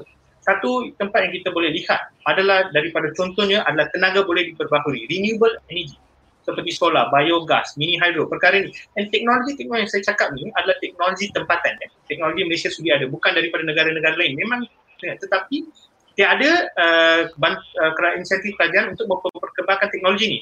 Malah kita masih terus cuba menggunakan bahan api fosil. Kenapa kita tak lihat pada teknologi itu? Kita ada banyak uh, uh, teknologi-teknologi elektronik untuk membina grid pintar, smart electric grid. And okay. Sistem smart electric grid ni banyak sekarang diberbicarakan di negara seperti Republik Rakyat China, P R C, di Republik India, di Rusia, kalau kita lihat di Eropa, Kesatuan Eropah dan sebagainya. Tetapi tak ada insentif kita untuk memperkenalkan teknologi tersebut. Uh, tak ada insentif kita untuk lihat, untuk memperkembangkan apa kita panggil the green building, bangunan hijau. Dan semua teknologi saya kata ni bukan teknologi asing tau. Teknologi yang telah dibina oleh jurutera, oleh rakyat, oleh arkitek, oleh profesor-profesor, ahli akademik, ahli akademik tempatan. Kita ada skill tersebut, kita ada kapasiti tersebut. Tetapi ia tidak diperkembangkan, kita berkiblatkan F D I, F D I, F D I, F D I, memang F D I. I, I really don't know. Tetapi kita lupa dengan kekuatan kita. Okey, dalam dalam perasaan uh, okay. kita ada satu benda tau. Uh, kita mengemis tapi tangan uh, makanan ada di tangan kiri. Tangan kanan mengemis tapi tangan kiri ada makanan. Uh, itu itu uh, sistem rakyat kita sekarang. Teknologi kita tak dikembangkan tetapi kita mengemis untuk F D I.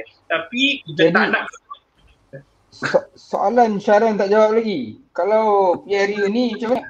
Kita bubar ke tak bubar ni? Mana lebih menyelesaikan masalah menjurus kepada solution yang cara nak ni? Saya saya baru nak conclude kepada yang tu. So apabila ha. kita lihat tiga aspek ini, okay, tiga aspek ini, di mana kerajaan tak mampu uh, mengawal kerakusan uh, kapitalis menyebabkan rakyat sesada, uh, kerajaan tidak mampu menggunakan sumber-sumber yang sedia ada. Malaysia merupakan sebuah negara yang kaya. Itu tak ada siapa boleh dispute. Tetapi jurang kaya miskin sangat tinggi. Dan the priorities uh, uh, kerajaan sekarang memang terhadap maha kapitalis, maha kaya, maha kroni dia untuk beli M P, lompat, tatak dan sebagainya lah. Okay? Dan kita lihat di mana ketidakmampuan mereka, uh, kita kata kerajaan ni tak ada K B K K. Kemahiran berfikir secara kreatif dan kritis. Dia tak kreatif, wow. dia tak kreatif juga. K B K K ni tak ada untuk mewujudkan pekerja baru. Kalau dia panggil P R U sekarang, eh, tapi secara peribadi saya tak sokong panggil P R U. Sebab kita kena ingat, eh, kita dah kawal COVID, wave pertama, P R N Sabah datang sebab ada orang cuba nak, nak keluarkan kerajaan negeri. Sejak itu sampai sekarang, dia tak turun. So, I'm not supporting. Tapi kalau panggil sekarang, isu-isu ni akan dipertengahkan dan kebarangkalian kita akan lihat satu uh, sistem politik yang agak boleh dikatakan bersifat a messy one system. Dan kebiasaan parti aliran-aliran kiri apabila datang kepada uh, pilihan raya, eh, isu perkauman akan dipermainkan. Isu agama, isu kaum dan juga sebagainya. Isu marhaen akan terus ditimbul dan rakyat akan terperangkap dalam-dalam isu ini. Uh, yang perkara ini memang selalu berlaku. Dan kita sebagai pihak sosialis pun selalu terbenam, kita selalu dikuburkan dalam isu perkauman. Sebab kita tak main isu perkauman. Tetapi naratif sembilan puluh sembilan peratus ketiga pilihan raya adalah totally hanya isu-isu perkauman. Dan malah kita melihat rakan-rakan kita di Pakatan Harapan ha, dari lima tahun lepas banyak terjerat dalam isu perkauman. Walaupun dahulu mereka dalam pilihan raya bersih, kita dalam sistem ekonomi sekarang, tetapi mas, uh, kesalahan besar mereka membawa masuk Mahathir, membawa seorang parti Bersatu ketika itu, bawa isu perkauman dan Pakatan sendiri pun terjerat sekarang. So apakah akan berlaku di B R U? Will be the most racist election this country would ever saw. Ia akan menjadi satu pilihan raya yang sangat rasis. Kebarangkalian Parti Sosialis Malaysia akan di, di, di, diketepikan dalam uh, arena per, politik perkauman, tetapi kita lebih rela dikeluarkan daripada arena perkauman. Okay, kita akan terus membawa isu marhai dan terpulanglah kepada rakyat untuk mengundi. Dan tapi kebarangkalian saya rasa agak susah untuk untuk mana-mana koalisi, mana-mana gabungan atau mana-mana parti individu ah untuk mendapat satu satu how do you say satu majority. It will still be a politics of compromise. Okay, so, and so, saya tahu masa China dan India akan mengundi. Itu sumpah saya tahu. Ada ada, ada kebarangkalian uh, kita perlu undi, uh, kita perlu Sharan bergabung dengan sama ada P H atau P N lah kot. boleh boleh uh, saya saya saya, saya okey, terima kasih Sharan. Boleh boleh boleh boleh boleh. Okey, Cik Doktor Faiz, sila saya bagi sebentar sebelum saya nak tuju satu soalan saya kecil tengok, uh, saudara Sharan dia menekankan berkenaan dengan kerajaan dia beli konsesi lebuh raya.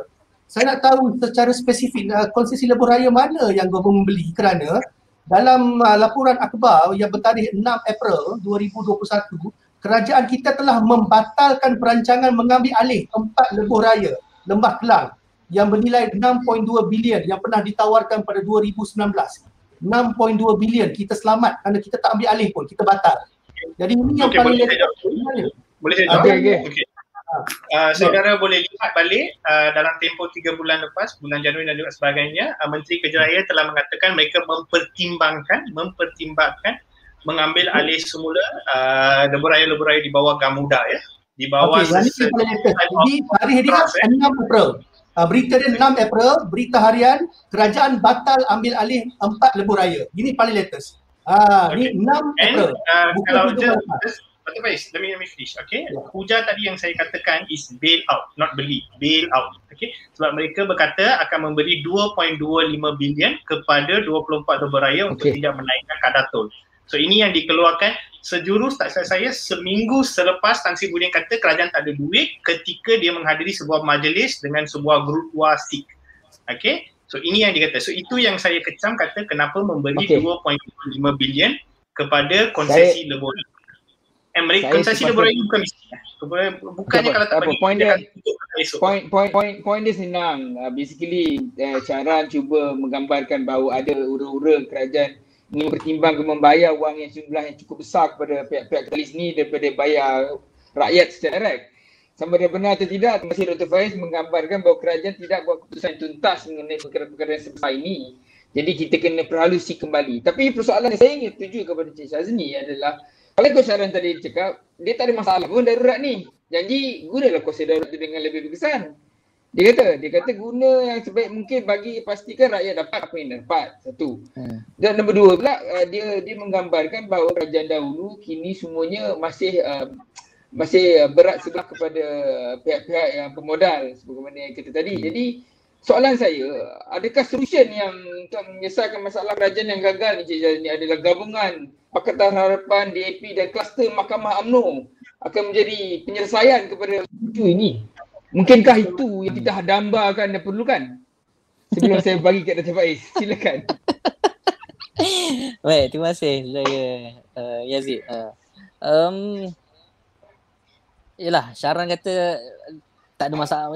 Saya saya saya yakin Sharan bukan tak ada masalah dengan darurat, sebab kita pun tahu bahawa pimpinan, ada pimpinan uh, uh, apa Parti Sosialis pun ramai juga yang pernah ditahan bawa ordinan darurat.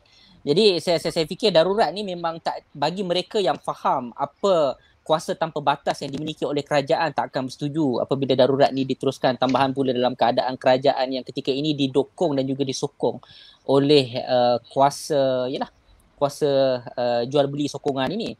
Jadi pada saya uh, penyelesaiannya, kalau apa saudara Yazid mencadangkan apa P H plus kluster mahkamah pun, itu sebenarnya itu sebenarnya bukan lagi penyelesaian. Dan itu bukan lagi penyelesaian dan itu mungkin adalah pilihan, tetapi kami di peringkat P H dah tidak pertimbangkan pun pilihan itu, melainkan kalau ianya berbangkit selepas P R U lima belas. Itu kita tak kita kita tak boleh nak kata apalah, sebab perkara yang belum berlaku kita tak boleh nak judge.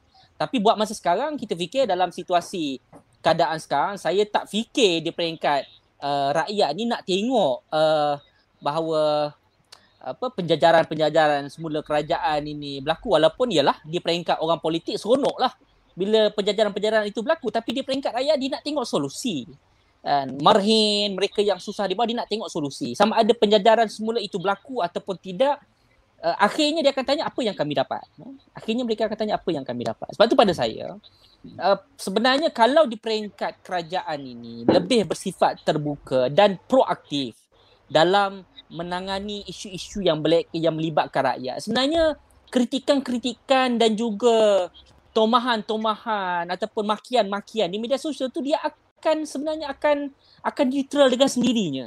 Sebab dalam keadaan orang susah, walaupun tadi Doktor Faiz kata yalah rakyat susah tak ada benda nak buat dan lebih banyak masa habis dekat Facebook ataupun Twitter, eh saya fikir tak ada orang yang seronok sangat nak menghabiskan masa untuk memaki dekat Twitter ataupun dekat Facebook ni sebenarnya.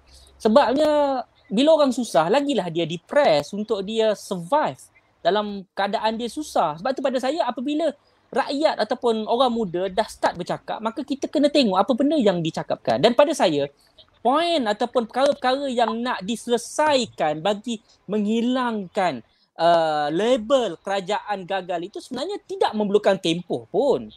Dia tidak memerlukan tempoh. Saya ambil satu contoh mudah. Untuk memastikan supaya uh, apa, memastikan supaya tiadanya double standard dalam kerajaan ataupun dalam peraturan ataupun S O P. Apa yang dikena oleh rakyat itulah juga yang dikenakan oleh menteri. Uh, benda tu, perkara itu tak perlukan kepada tempoh. Ataupun uh, bantuan yang wajar diperolehi, okeylah kita terima bahawa uh, kerajaan hari ini tak ada duit nak beli vaksin. Tapi rakyat bukan bodoh. Belanjawan yang lepas dah luluskan lima bilion untuk beli vaksin. Duit tu kat mana? Kalau katalah wang itu tidak cukup untuk beli vaksin, kerajaan sepatutnya menjelaskan kepada rakyat bahawa okey sekarang ni vaksin dah naik harga, duit tak cukup, kita perlukan perkara ataupun kita perlukan jumlah yang lebih banyak. Ini tidak-tidak dah guna duit kuan. Itu yang di, yang yang di, yang difikir, yang dibising-bisingkan oleh orang yang cakna bagaimana kerajaan mengurus dana yang terhad yang dimiliki oleh negara hari ini. Rakyat bukannya tak tergerti, bukan tak tahu. Kerajaan ataupun dana dah semakin menyusut, tapi macam mana diletakkan prioriti. Sebab tu dalam konteks ini saya fikir mana-mana kita kena tahu aulawiyat ataupun kita tahu keutamaan yang patut dilakukan oleh kerajaan okay. dalam berbelanja. Duit terhad, apa yang prioriti? Kat mana nak tarik duit? Jadi oh adakah dana negara saja? Ya saya. Okey, saya boleh celah sikit. Jadi Cik Syazini boleh. boleh jawab. Jadi P R U ni kita nak buat cepat ke tak ni? Kalau ikut gaya Cik Syazini cakap ni macam tak payah buat sebab kita perlu fokus. Kena. Ah, itulah sebab tajuk bukan P R U kan. Kalau tajuk kerajaan dah gagal, bila kerajaan dah gagal sebab pastinya soalan dia, soalan saya adalah adakah pilihan raya umum mampu menamatkan polemik kerajaan yang gagal atau tidak? Yes or no? Pilihan raya? Mau diadakan pilihan raya? Dalam keadaan sekarang? Saya rasa, saya rasa susah. Susah. Walaupun so, tidak boleh? Tidak boleh, tidak tak boleh. Patut. Susah. No, no. Susah. Kenapa saya kata, kenapa saya tak guna istilah tak boleh? Sebab dalam demokrasi, kalau istilah tak boleh tu kalau dia bersalahan dengan perlembagaan atau bersalahan dengan undang-undang. Perkara itu dia tidak bersalahan dengan undang-undang. Dia tidak bersalahan dengan, kalau hari ini Perdana Menteri rasa dihilang sokongan, dia nak pergi bubar parlimen, boleh dilakukan. Tetapi susah. Sebab, so kenapa saya kata susah? Sebab hari ini rakyat berdepan. Tambah pula dengan orang politik kelas terkayangan yang tak kerti bahasa ni kan. Bila time pilihan raya ceramah orang kata pakai, alah, tak dibenarkan berkempen nanti kan dia berkempen juga kan. Orang politik ni kan betul, banyak betul, dia akal betul. Dia nak buat kan. Siapa nak kawal orang politik bergerak tu? Kita dah tengok dekat P R N Sabah. So betul, betul. Susah. Saya guna istilahnya susah. Bukan tak boleh buat. Perdana Menteri ada. Dia ada dia ada dia punya apa dia dia ada dia punya uh, apa dia punya tugas ataupun kuasa yang dia ada tambah keadaan darurat sekarang ni.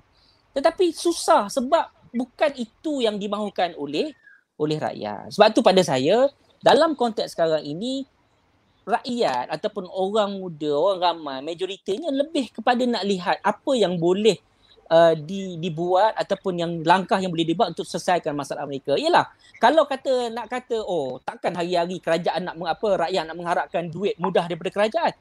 Itulah tugas sebagai kerajaan untuk berfikir kat mana ataupun apa yang boleh dilakukan untuk membantu rakyat. Kan? Kalau tak boleh susah nak dilaksanakan moratorium, tangguhkan auction ataupun tangguhkan uh, lelongan. Ataupun kalau uh, lelongan kereta terlalu apa lelongan Uh, perumahan terlalu uh, berbekas kepada kapitalis yang langsung tidak mahu disentuh oleh kerajaan. Tarik kereta. Benda simple. Tahu kalau kena tarik kereta, rakyat tak boleh nak buat apa pun. Benda tu boleh dikuatkuasakan. Kan? Tang- at least kurang-kurangnya di peringkat rakyat ni tak adalah rasa terbeban. Sudahlah tak ada kerja. Lepas tu kereta kena tarik. Sebab tak mampu nak bayar bulanan. Akal menteri ni diletakkan di situ supaya berfikir benda-benda yang yang yang benda-benda yang impactful. Kalau benda tu tidak memerlukan effort yang besar. Dan of course lah perkara ni kita tak kata mudah.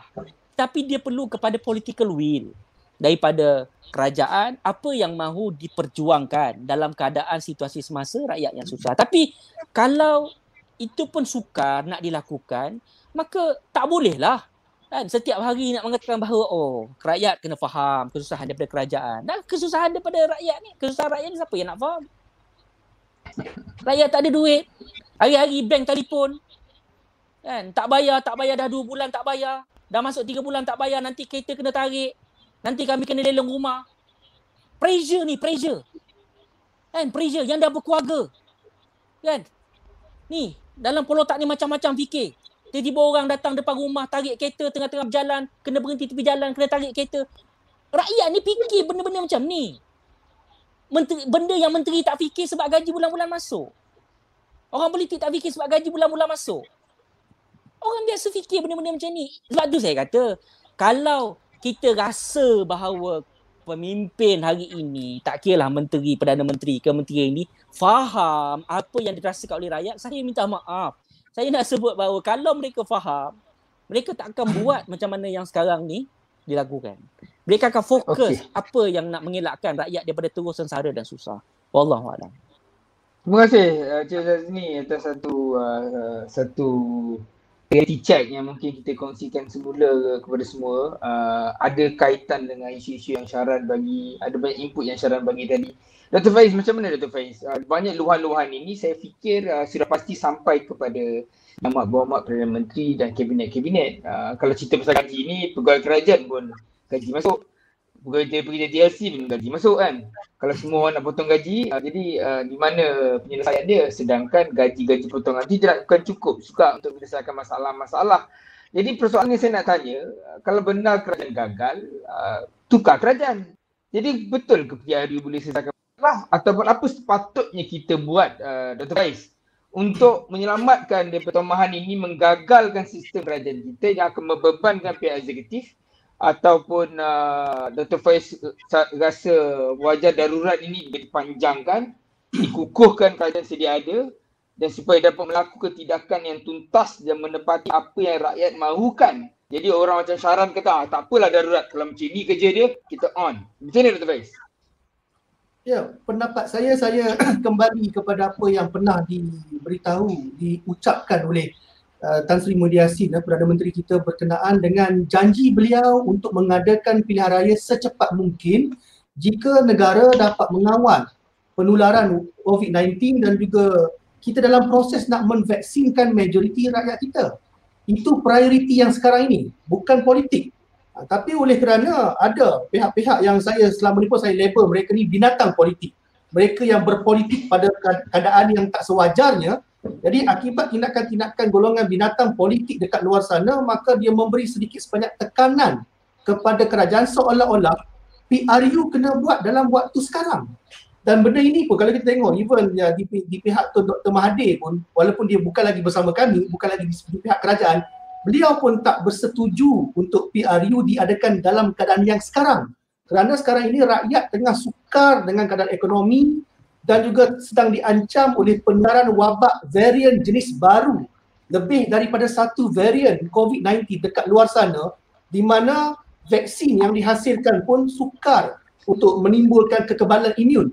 Jadi benda-benda yang macam inilah kita kena ambil kira, dan saya setuju macam kata saudara Syazni bahawasanya nak melaksanakan P R U dalam waktu sekarang sukar. Bukan tak boleh, bukan tak mahu, sukar. Bukan kami takut, tapi sukar. Sukar kerana apa? Keadaan semasa yang kadang-kadang keadaan ini pun kita tak boleh, semua benda tak mampu dikawal oleh pihak mana-mana kerajaan pun. Kerana ia melibatkan banyak faktor even yang datang daripada luar. Jadi kalau nak katalah kerajaan hari ini gagal, bila kita sebut kerajaan gagal, dia ada persoalan. Kalau ada benda gagal, ada benda yang berjaya.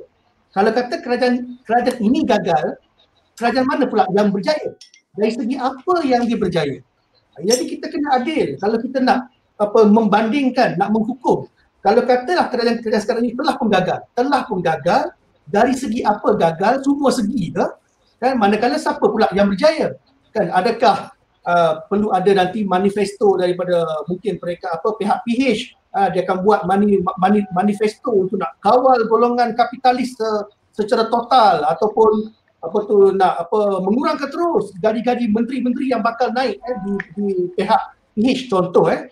Kalau ada alternatif yang sedemikian, mungkin rakyat boleh tengok per, perbandingan. Kenapa dulu ketika kita jadi kerajaan, tak kisahlah zaman B N ke zaman P H, soal gaji menteri tidak menjadi soal. Tapi bila datang zaman Perikatan Nasional, oh dia jadi masalah, dia jadi modal. Kan? Nak tunjuk kepada rakyat dekat luar sana seolah-olah menteri-menteri kita semua mewah-mewah.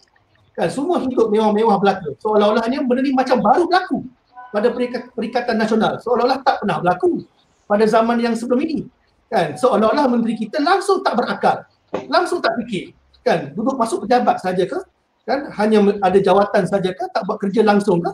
Jadi ini satu tuduhan-tuduhan yang bagi saya, mereka yang tidak menghukum dengan adil, yang tak mengikuti perkembangan kementerian-kementerian di bawah kerajaan kita pada hari ini, apa yang mereka buat, kan, apa yang mereka cakap, kan, langkah-langkah yang mereka cuba apply, cuba implementasikan, dengan segala kekurangan, dengan segala kepayahan situasi semasa, kan, dipersulitkan lagi pula dengan masalah ekonomi dunia, bukan hanya Malaysia tapi dunia, dan kebergantungan kita dengan F D I, kebergantungan kita dengan beberapa pihak kapitalis yang kita warisi daripada zaman berzaman. Dalam masa empat belas bulan, adilkah untuk kerajaan Perikatan Nasional nak ubah segala-galanya menepati apa yang diidamkan secara, bagi saya lah, apa yang menepati prinsip yang paling ideal di pihak sosialis. Bila saya, saya sebut tentang pihak sosialis, saya tak seratus peratus tolak apa tu elemen-elemen sosialisme. Saya akui seperti mana Bro Sharan kata, kita pernah ada beberapa elemen-elemen sosialisme yang cuba yang telah diimplementasikan untuk peringkat masyarakat kita, betul. Itu dari segi implementasi ke arah sosial, kan, macam hal apa boarding school, eh, sekolah berasrama penuh.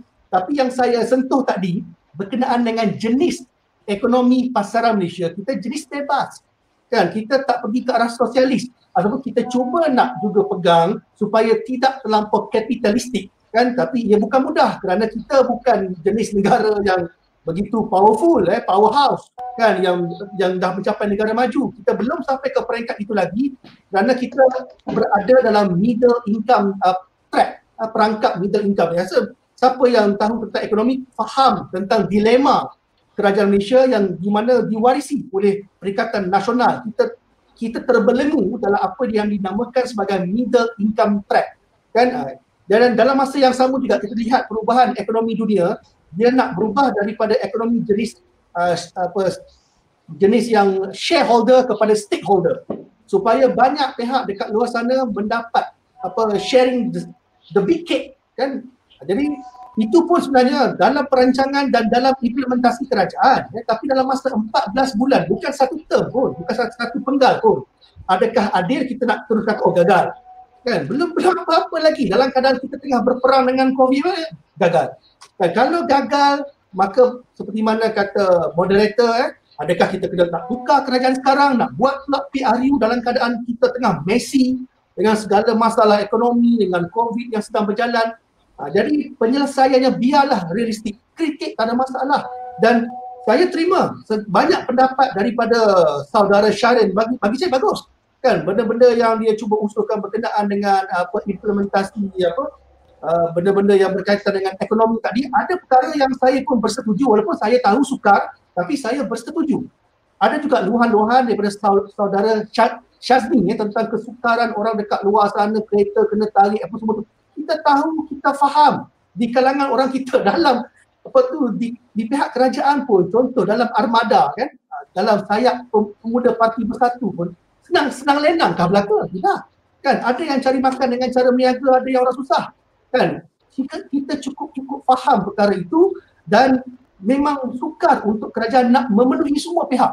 Eh, kalau ada seratus rakyat yang kereta dia nak kena tarik, kan kerajaan nak kena defend semua pihak yang berhutang, semua pihak yang ada masalah kewangan dekat negara ini.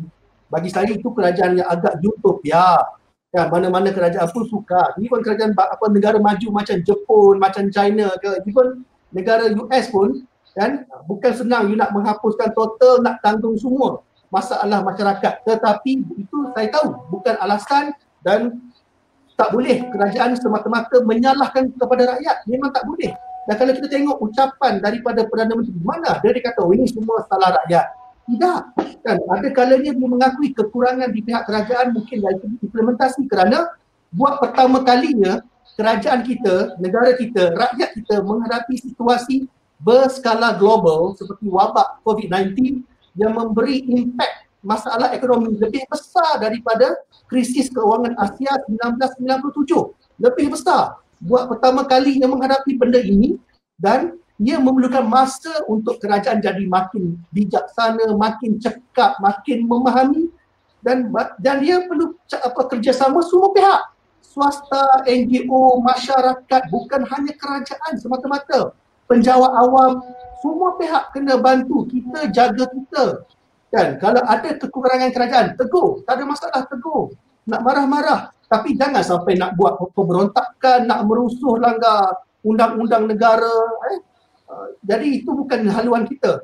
Tidak menyelesaikan masalah pun kalau kita nak tunjuk rusuhan, eh, macam bakar flag, buat apa tu banner apa semua tu. Ya boleh luahkan dekat apa tu media sosial, kita bebas, kita tak kawal pun media sosial. Malah mungkin di pihak kerajaan tak ada pun media-media media massa arus perdana yang yang kita kawal. Jadi zaman sekarang lebih bebas daripada Barisan Nasional mentadbir dua puluh dua tahun, lebih bebas lagi. Rakyat boleh meluahkan apa saja kepada kerajaan, dan kita pun terima dengan humble, dan banyak kali kita, kita lihat Perdana Menteri kita kan bercakap dengan nada yang rendah diri, even minta maaf selalu, memahami rakyat marah, dia tak nafikan realiti dekat luar sana, dan dia lakukan sedaya upaya sebagai insan biasa yang bukan maksud untuk mewarisi negara, kepimpinan negara ini dalam keadaan yang agak istimewa, yang agak sukar, yang tak pernah dialami sebelum ini oleh generasi kita. Jadi saya harap semua kepada masyarakat dekat luar sana boleh memahamilah dilema yang dihadapi oleh kerajaan untuk menyeimbangi ekonomi rakyat marhain, dan menyeimbangi nak selamatkan nyawa. Dalam waktu yang sama nak kawal kestabilan kerajaan supaya tidak dicerobohi, tidak dicabuli oleh unsur-unsur luaran lain yang mungkin boleh memecah belahkan masyarakat kita dan negara kita secara subversif. Kena-kena pula apabila Malaysia ni lantang menyatakan sokongan kepada Palestin yang sedang menghadapi serangan daripada Zionis, sejenis kuasa besar dunia yang amat bahaya sebenarnya. Jadi tolong bersatu bersama kerajaan dan pihak pembangkang, tegurlah selagi mampu tegur, tapi biarlah rasional, eh, biarlah kita kalau benda baik kita sokong, jangan semua benda kita nak bangkang. Jadi di pihak kerajaan juga, saya juga menasihati dan menegur supaya sentiasa merendah diri, sentiasa memahami keperluan rakyat dan keperluan semua pihak, dan cuba buat yang terbaik, kerana darurat ini kita pun faham bukan lesen untuk kita membuat sewenang-wenangnya, kerana kita pun semua terikat dengan perlembagaan negara Malaysia. Terima kasih. Alhamdulillah, saya rasa satu ulasan penutup uh, yang cukup baik daripada Doktor Faiz uh, untuk menjawab soalan, adakah kerajaan gagal? Uh, conclusion saya, realitinya kerajaan ini mempunyai masa yang cukup singkat, dan ia juga mampu menentukan berapa lama masa yang dia ada untuk menyelesaikan semua masalah. Uh, gambaran saya sekiranya kerajaan hari ini dapat meneliti luahan perasaan sebagaimana Encik Syazni sampaikan, solusi-solusi sebagaimana Encik Sharan nyatakan, Uh, InsyaAllah uh, uh, kita dapat melihat satu uh, kesan yang luar biasa. Tapi ultimatum dia sebenarnya, kunci kejayaan kerajaan adalah jika ia berjaya menangani masalah COVID ini dalam masa yang ditentukan sendiri, ia pasti akan digelar kerajaan yang berjaya, yang tidak lagi gagal. Itulah realiti dia. Dan selagi mana ia tidak dapat konkludkan kenyataan berkenaan, ia mempunyai peluang untuk meneliti segala cadangan yang Sazni nyatakan, Sharan nyatakan dan semua rakyat nyatakan. Walaupun bingit telinga menerima tekanan, itu adalah tanggungjawab kerajaan untuk meneruskan dan memimpin dalam keadaan yang cukup sukar. It's part of the job. Uh, kalau saya fikir kalau tidak darurat, saya rasa kita dah tukar kerajaan mungkin lebih dua kali kot. Kerana kerajaan kita meneliti semuanya. jadi, jadi saya rasa mungkin hikmah so, juga tiga kali tindakan. Tiga kali tu kan. Mungkin hikmah juga yang amat berhormat uh, mencadangkan darurat. Saya rasa keadaan dah berubah apabila kerajaan yang uh, wujud lebih enam puluh tahun berjaya dijatuhkan untuk pertama kalinya. So, okay, saya rasa di situ cukup saya rasa untuk kita uh, berkongsi pendapat uh, dan perasaan dan fakta daripada tiga panel yang saya hormati dan saya sejungi. Uh, Cik Shazni, Cik Sharan, uh, minta jangan pula kalau kita jemput tak datang pula. Kalau tak datang, kita tak nak viral lah video ni nanti. Saya rasa ini satu diskus yang saya rasa baik yang dapat uh, menguji dan uh, mencabar uh, pemikiran politik uh, anak muda, netizen-netizen kita supaya lebih cakna dalam isu-isu masa. Supaya kita tidak uh, sebagaimana yang Chris Faiz kita, kita hanya dalam naratif-naratif yang bersifat emosi, yang bersifat uh, tular, yang tidak semestinya berasaskan kebenaran dan ilmu uh, dan tidak ada penyelesaian. Kalau Encik Shazni kata, uh, kalau kita tak mendengar langsung pula, kita tak dapat uh, feel uh, the pulse of the people, dan kalau kita tak dapat dengar cadangan-cadangan pihak-pihak kiri yang mungkin tidak mungkin dapat undi satu kerusi pun tahun pilihan raya akan datang, tapi cadangan dia kalau yang baik tetap yang baik, tak kira lah dapat popular atau tidak. Uh, harus diperharusi kerana yang penting adalah apa yang rakyat dapat dari kerajaan yang dipilih. Tak kira lah siapa dia suka atau tidak kerajaan itu. Oleh itu saya ingin menamatkan uh, prolog kita dengan uh, wabillahi taufiq hidayah. Assalamualaikum warahmatullahi wabarakatuh. Terima kasih kepada Encik Shazni, Doktor Faiz, Sharan. Uh, harap kita dapat berjumpa kembali dalam sesi yang akan datang. Saya minta jumpa maaf lagi kepada semua rakan panelis. Tak ada masalah. Silakan uh, last uh, tiga second closing daripada Encik Shazni. Oh okey.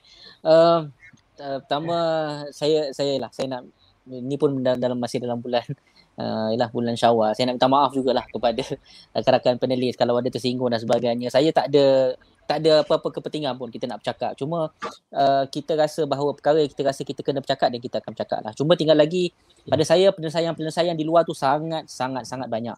Dan hari ni kita baru dengar beberapa sahaja penyelesaian. Inilah daripada saya sebahagian Sharan sedang daripada saudara Doktor Faiz pun ada juga penyelesaian yang mungkin boleh dikedepankan.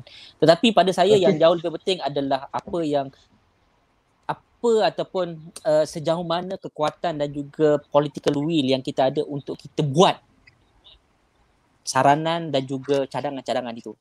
Uh, kalau kita Baik. tak boleh buat, maka cadangan itu hanya tinggal cadangan. Sekali lagi saya ucapkan uh, terima kasih kepada Dialektika dan uh, mohon maaf juga kepada rakan-rakan panelis kalau ada tersinggung dan sebagainya. Wallahualam. Uh, sekian. Okay, Sharan, five second. five second memang operation tu. Okey, uh, pertama sekali terima kasih kepada pihak Dialektika kerana sudi uh, menjemput saya untuk berhujah. Apa yang uh, Malaysia perlukan sekarang adalah political reconciliation ataupun sejenis pergabungan politik, tidak kira daripada aliran kiri, kanan, pakatan, uh, bersatu, barisan dan juga sebagainya. Jika jikalau kita terus berpaksikan kepada rampas merampas kuasa, kita tidak dapat Uh, menyelesaikan apa dipanggil sebagai krisis berkembang, the twin crisis, iaitu krisis ekonomi dan juga krisis kesihatan. Seperti yang kita maklum, P R N Sabah telah menyebabkan ombak kedua, ketiga dan juga uh, masih berterusan sehingga kita belum mengawal. Right? So we kita pendek cerita kita telah kalah sebuah perang yang kita hampir menang. Right? Dan istilah kita jaga kita tidak seharusnya menjadi sebuah retorik. Uh, khususnya pihak uh, pentadbir iaitu Perikatan Nasional harus membuka ruang bukan saja kepada parti-parti politik uh, di luar koalisi, tetapi kepada rakyat, kepada N G O, kepada C S O, kepada resident association dan sebagainya. Perlu ada demokrasi di semua peringkat. Perlu ada demokrasi-demokrasi bukan saja berpaksikan pada parlimen, tetapi demokrasi berpartisipasi.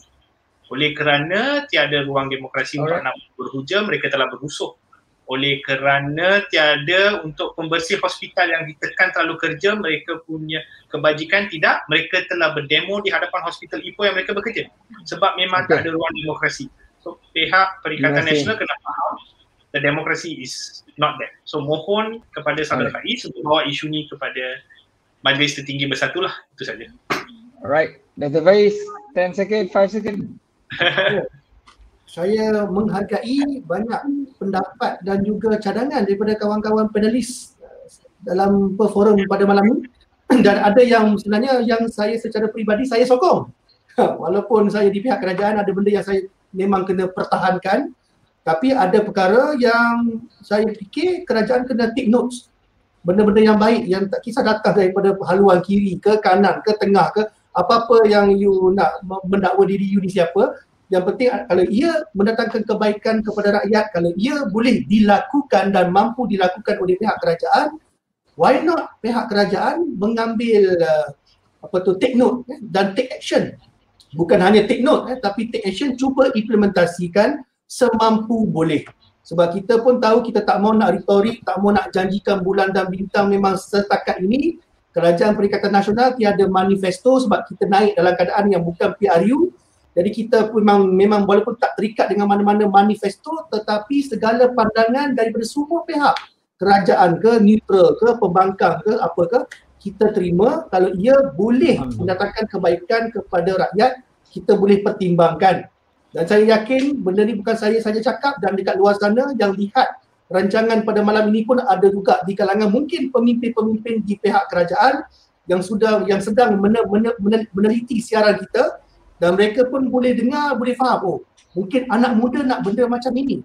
Ha, mungkin betul juga apa yang diluahkan oleh Bro Shasni, Bro, Bro Sharan kan. Jadi betul, ni bagi saya budaya politik baru, kita tidak menghentam dan menolak hanya kerana you berlainan parti. Tapi kita boleh terima sesuatu kerana kepentingan yang lebih besar. Iaitu in the end ialah rakyat. In the end, bukan kerana perikatan, bukan kerana P H, bukan kerana sosialis ke, ataupun golongan pekerja ke mana, yang yang penting keadilan itu tercapai kan berdasarkan undang-undang negara dan perlembagaan yang termaktub lah. Jadi saya ucap terima kasih, dan saya pun mohon maaf kalau ada salah dan silap di pihak saya, mungkin di pihak kerajaan kan. Saya mohon maaf kepada rakyat dekat luar sana dan para panelis kalau ada terkasar bahasa.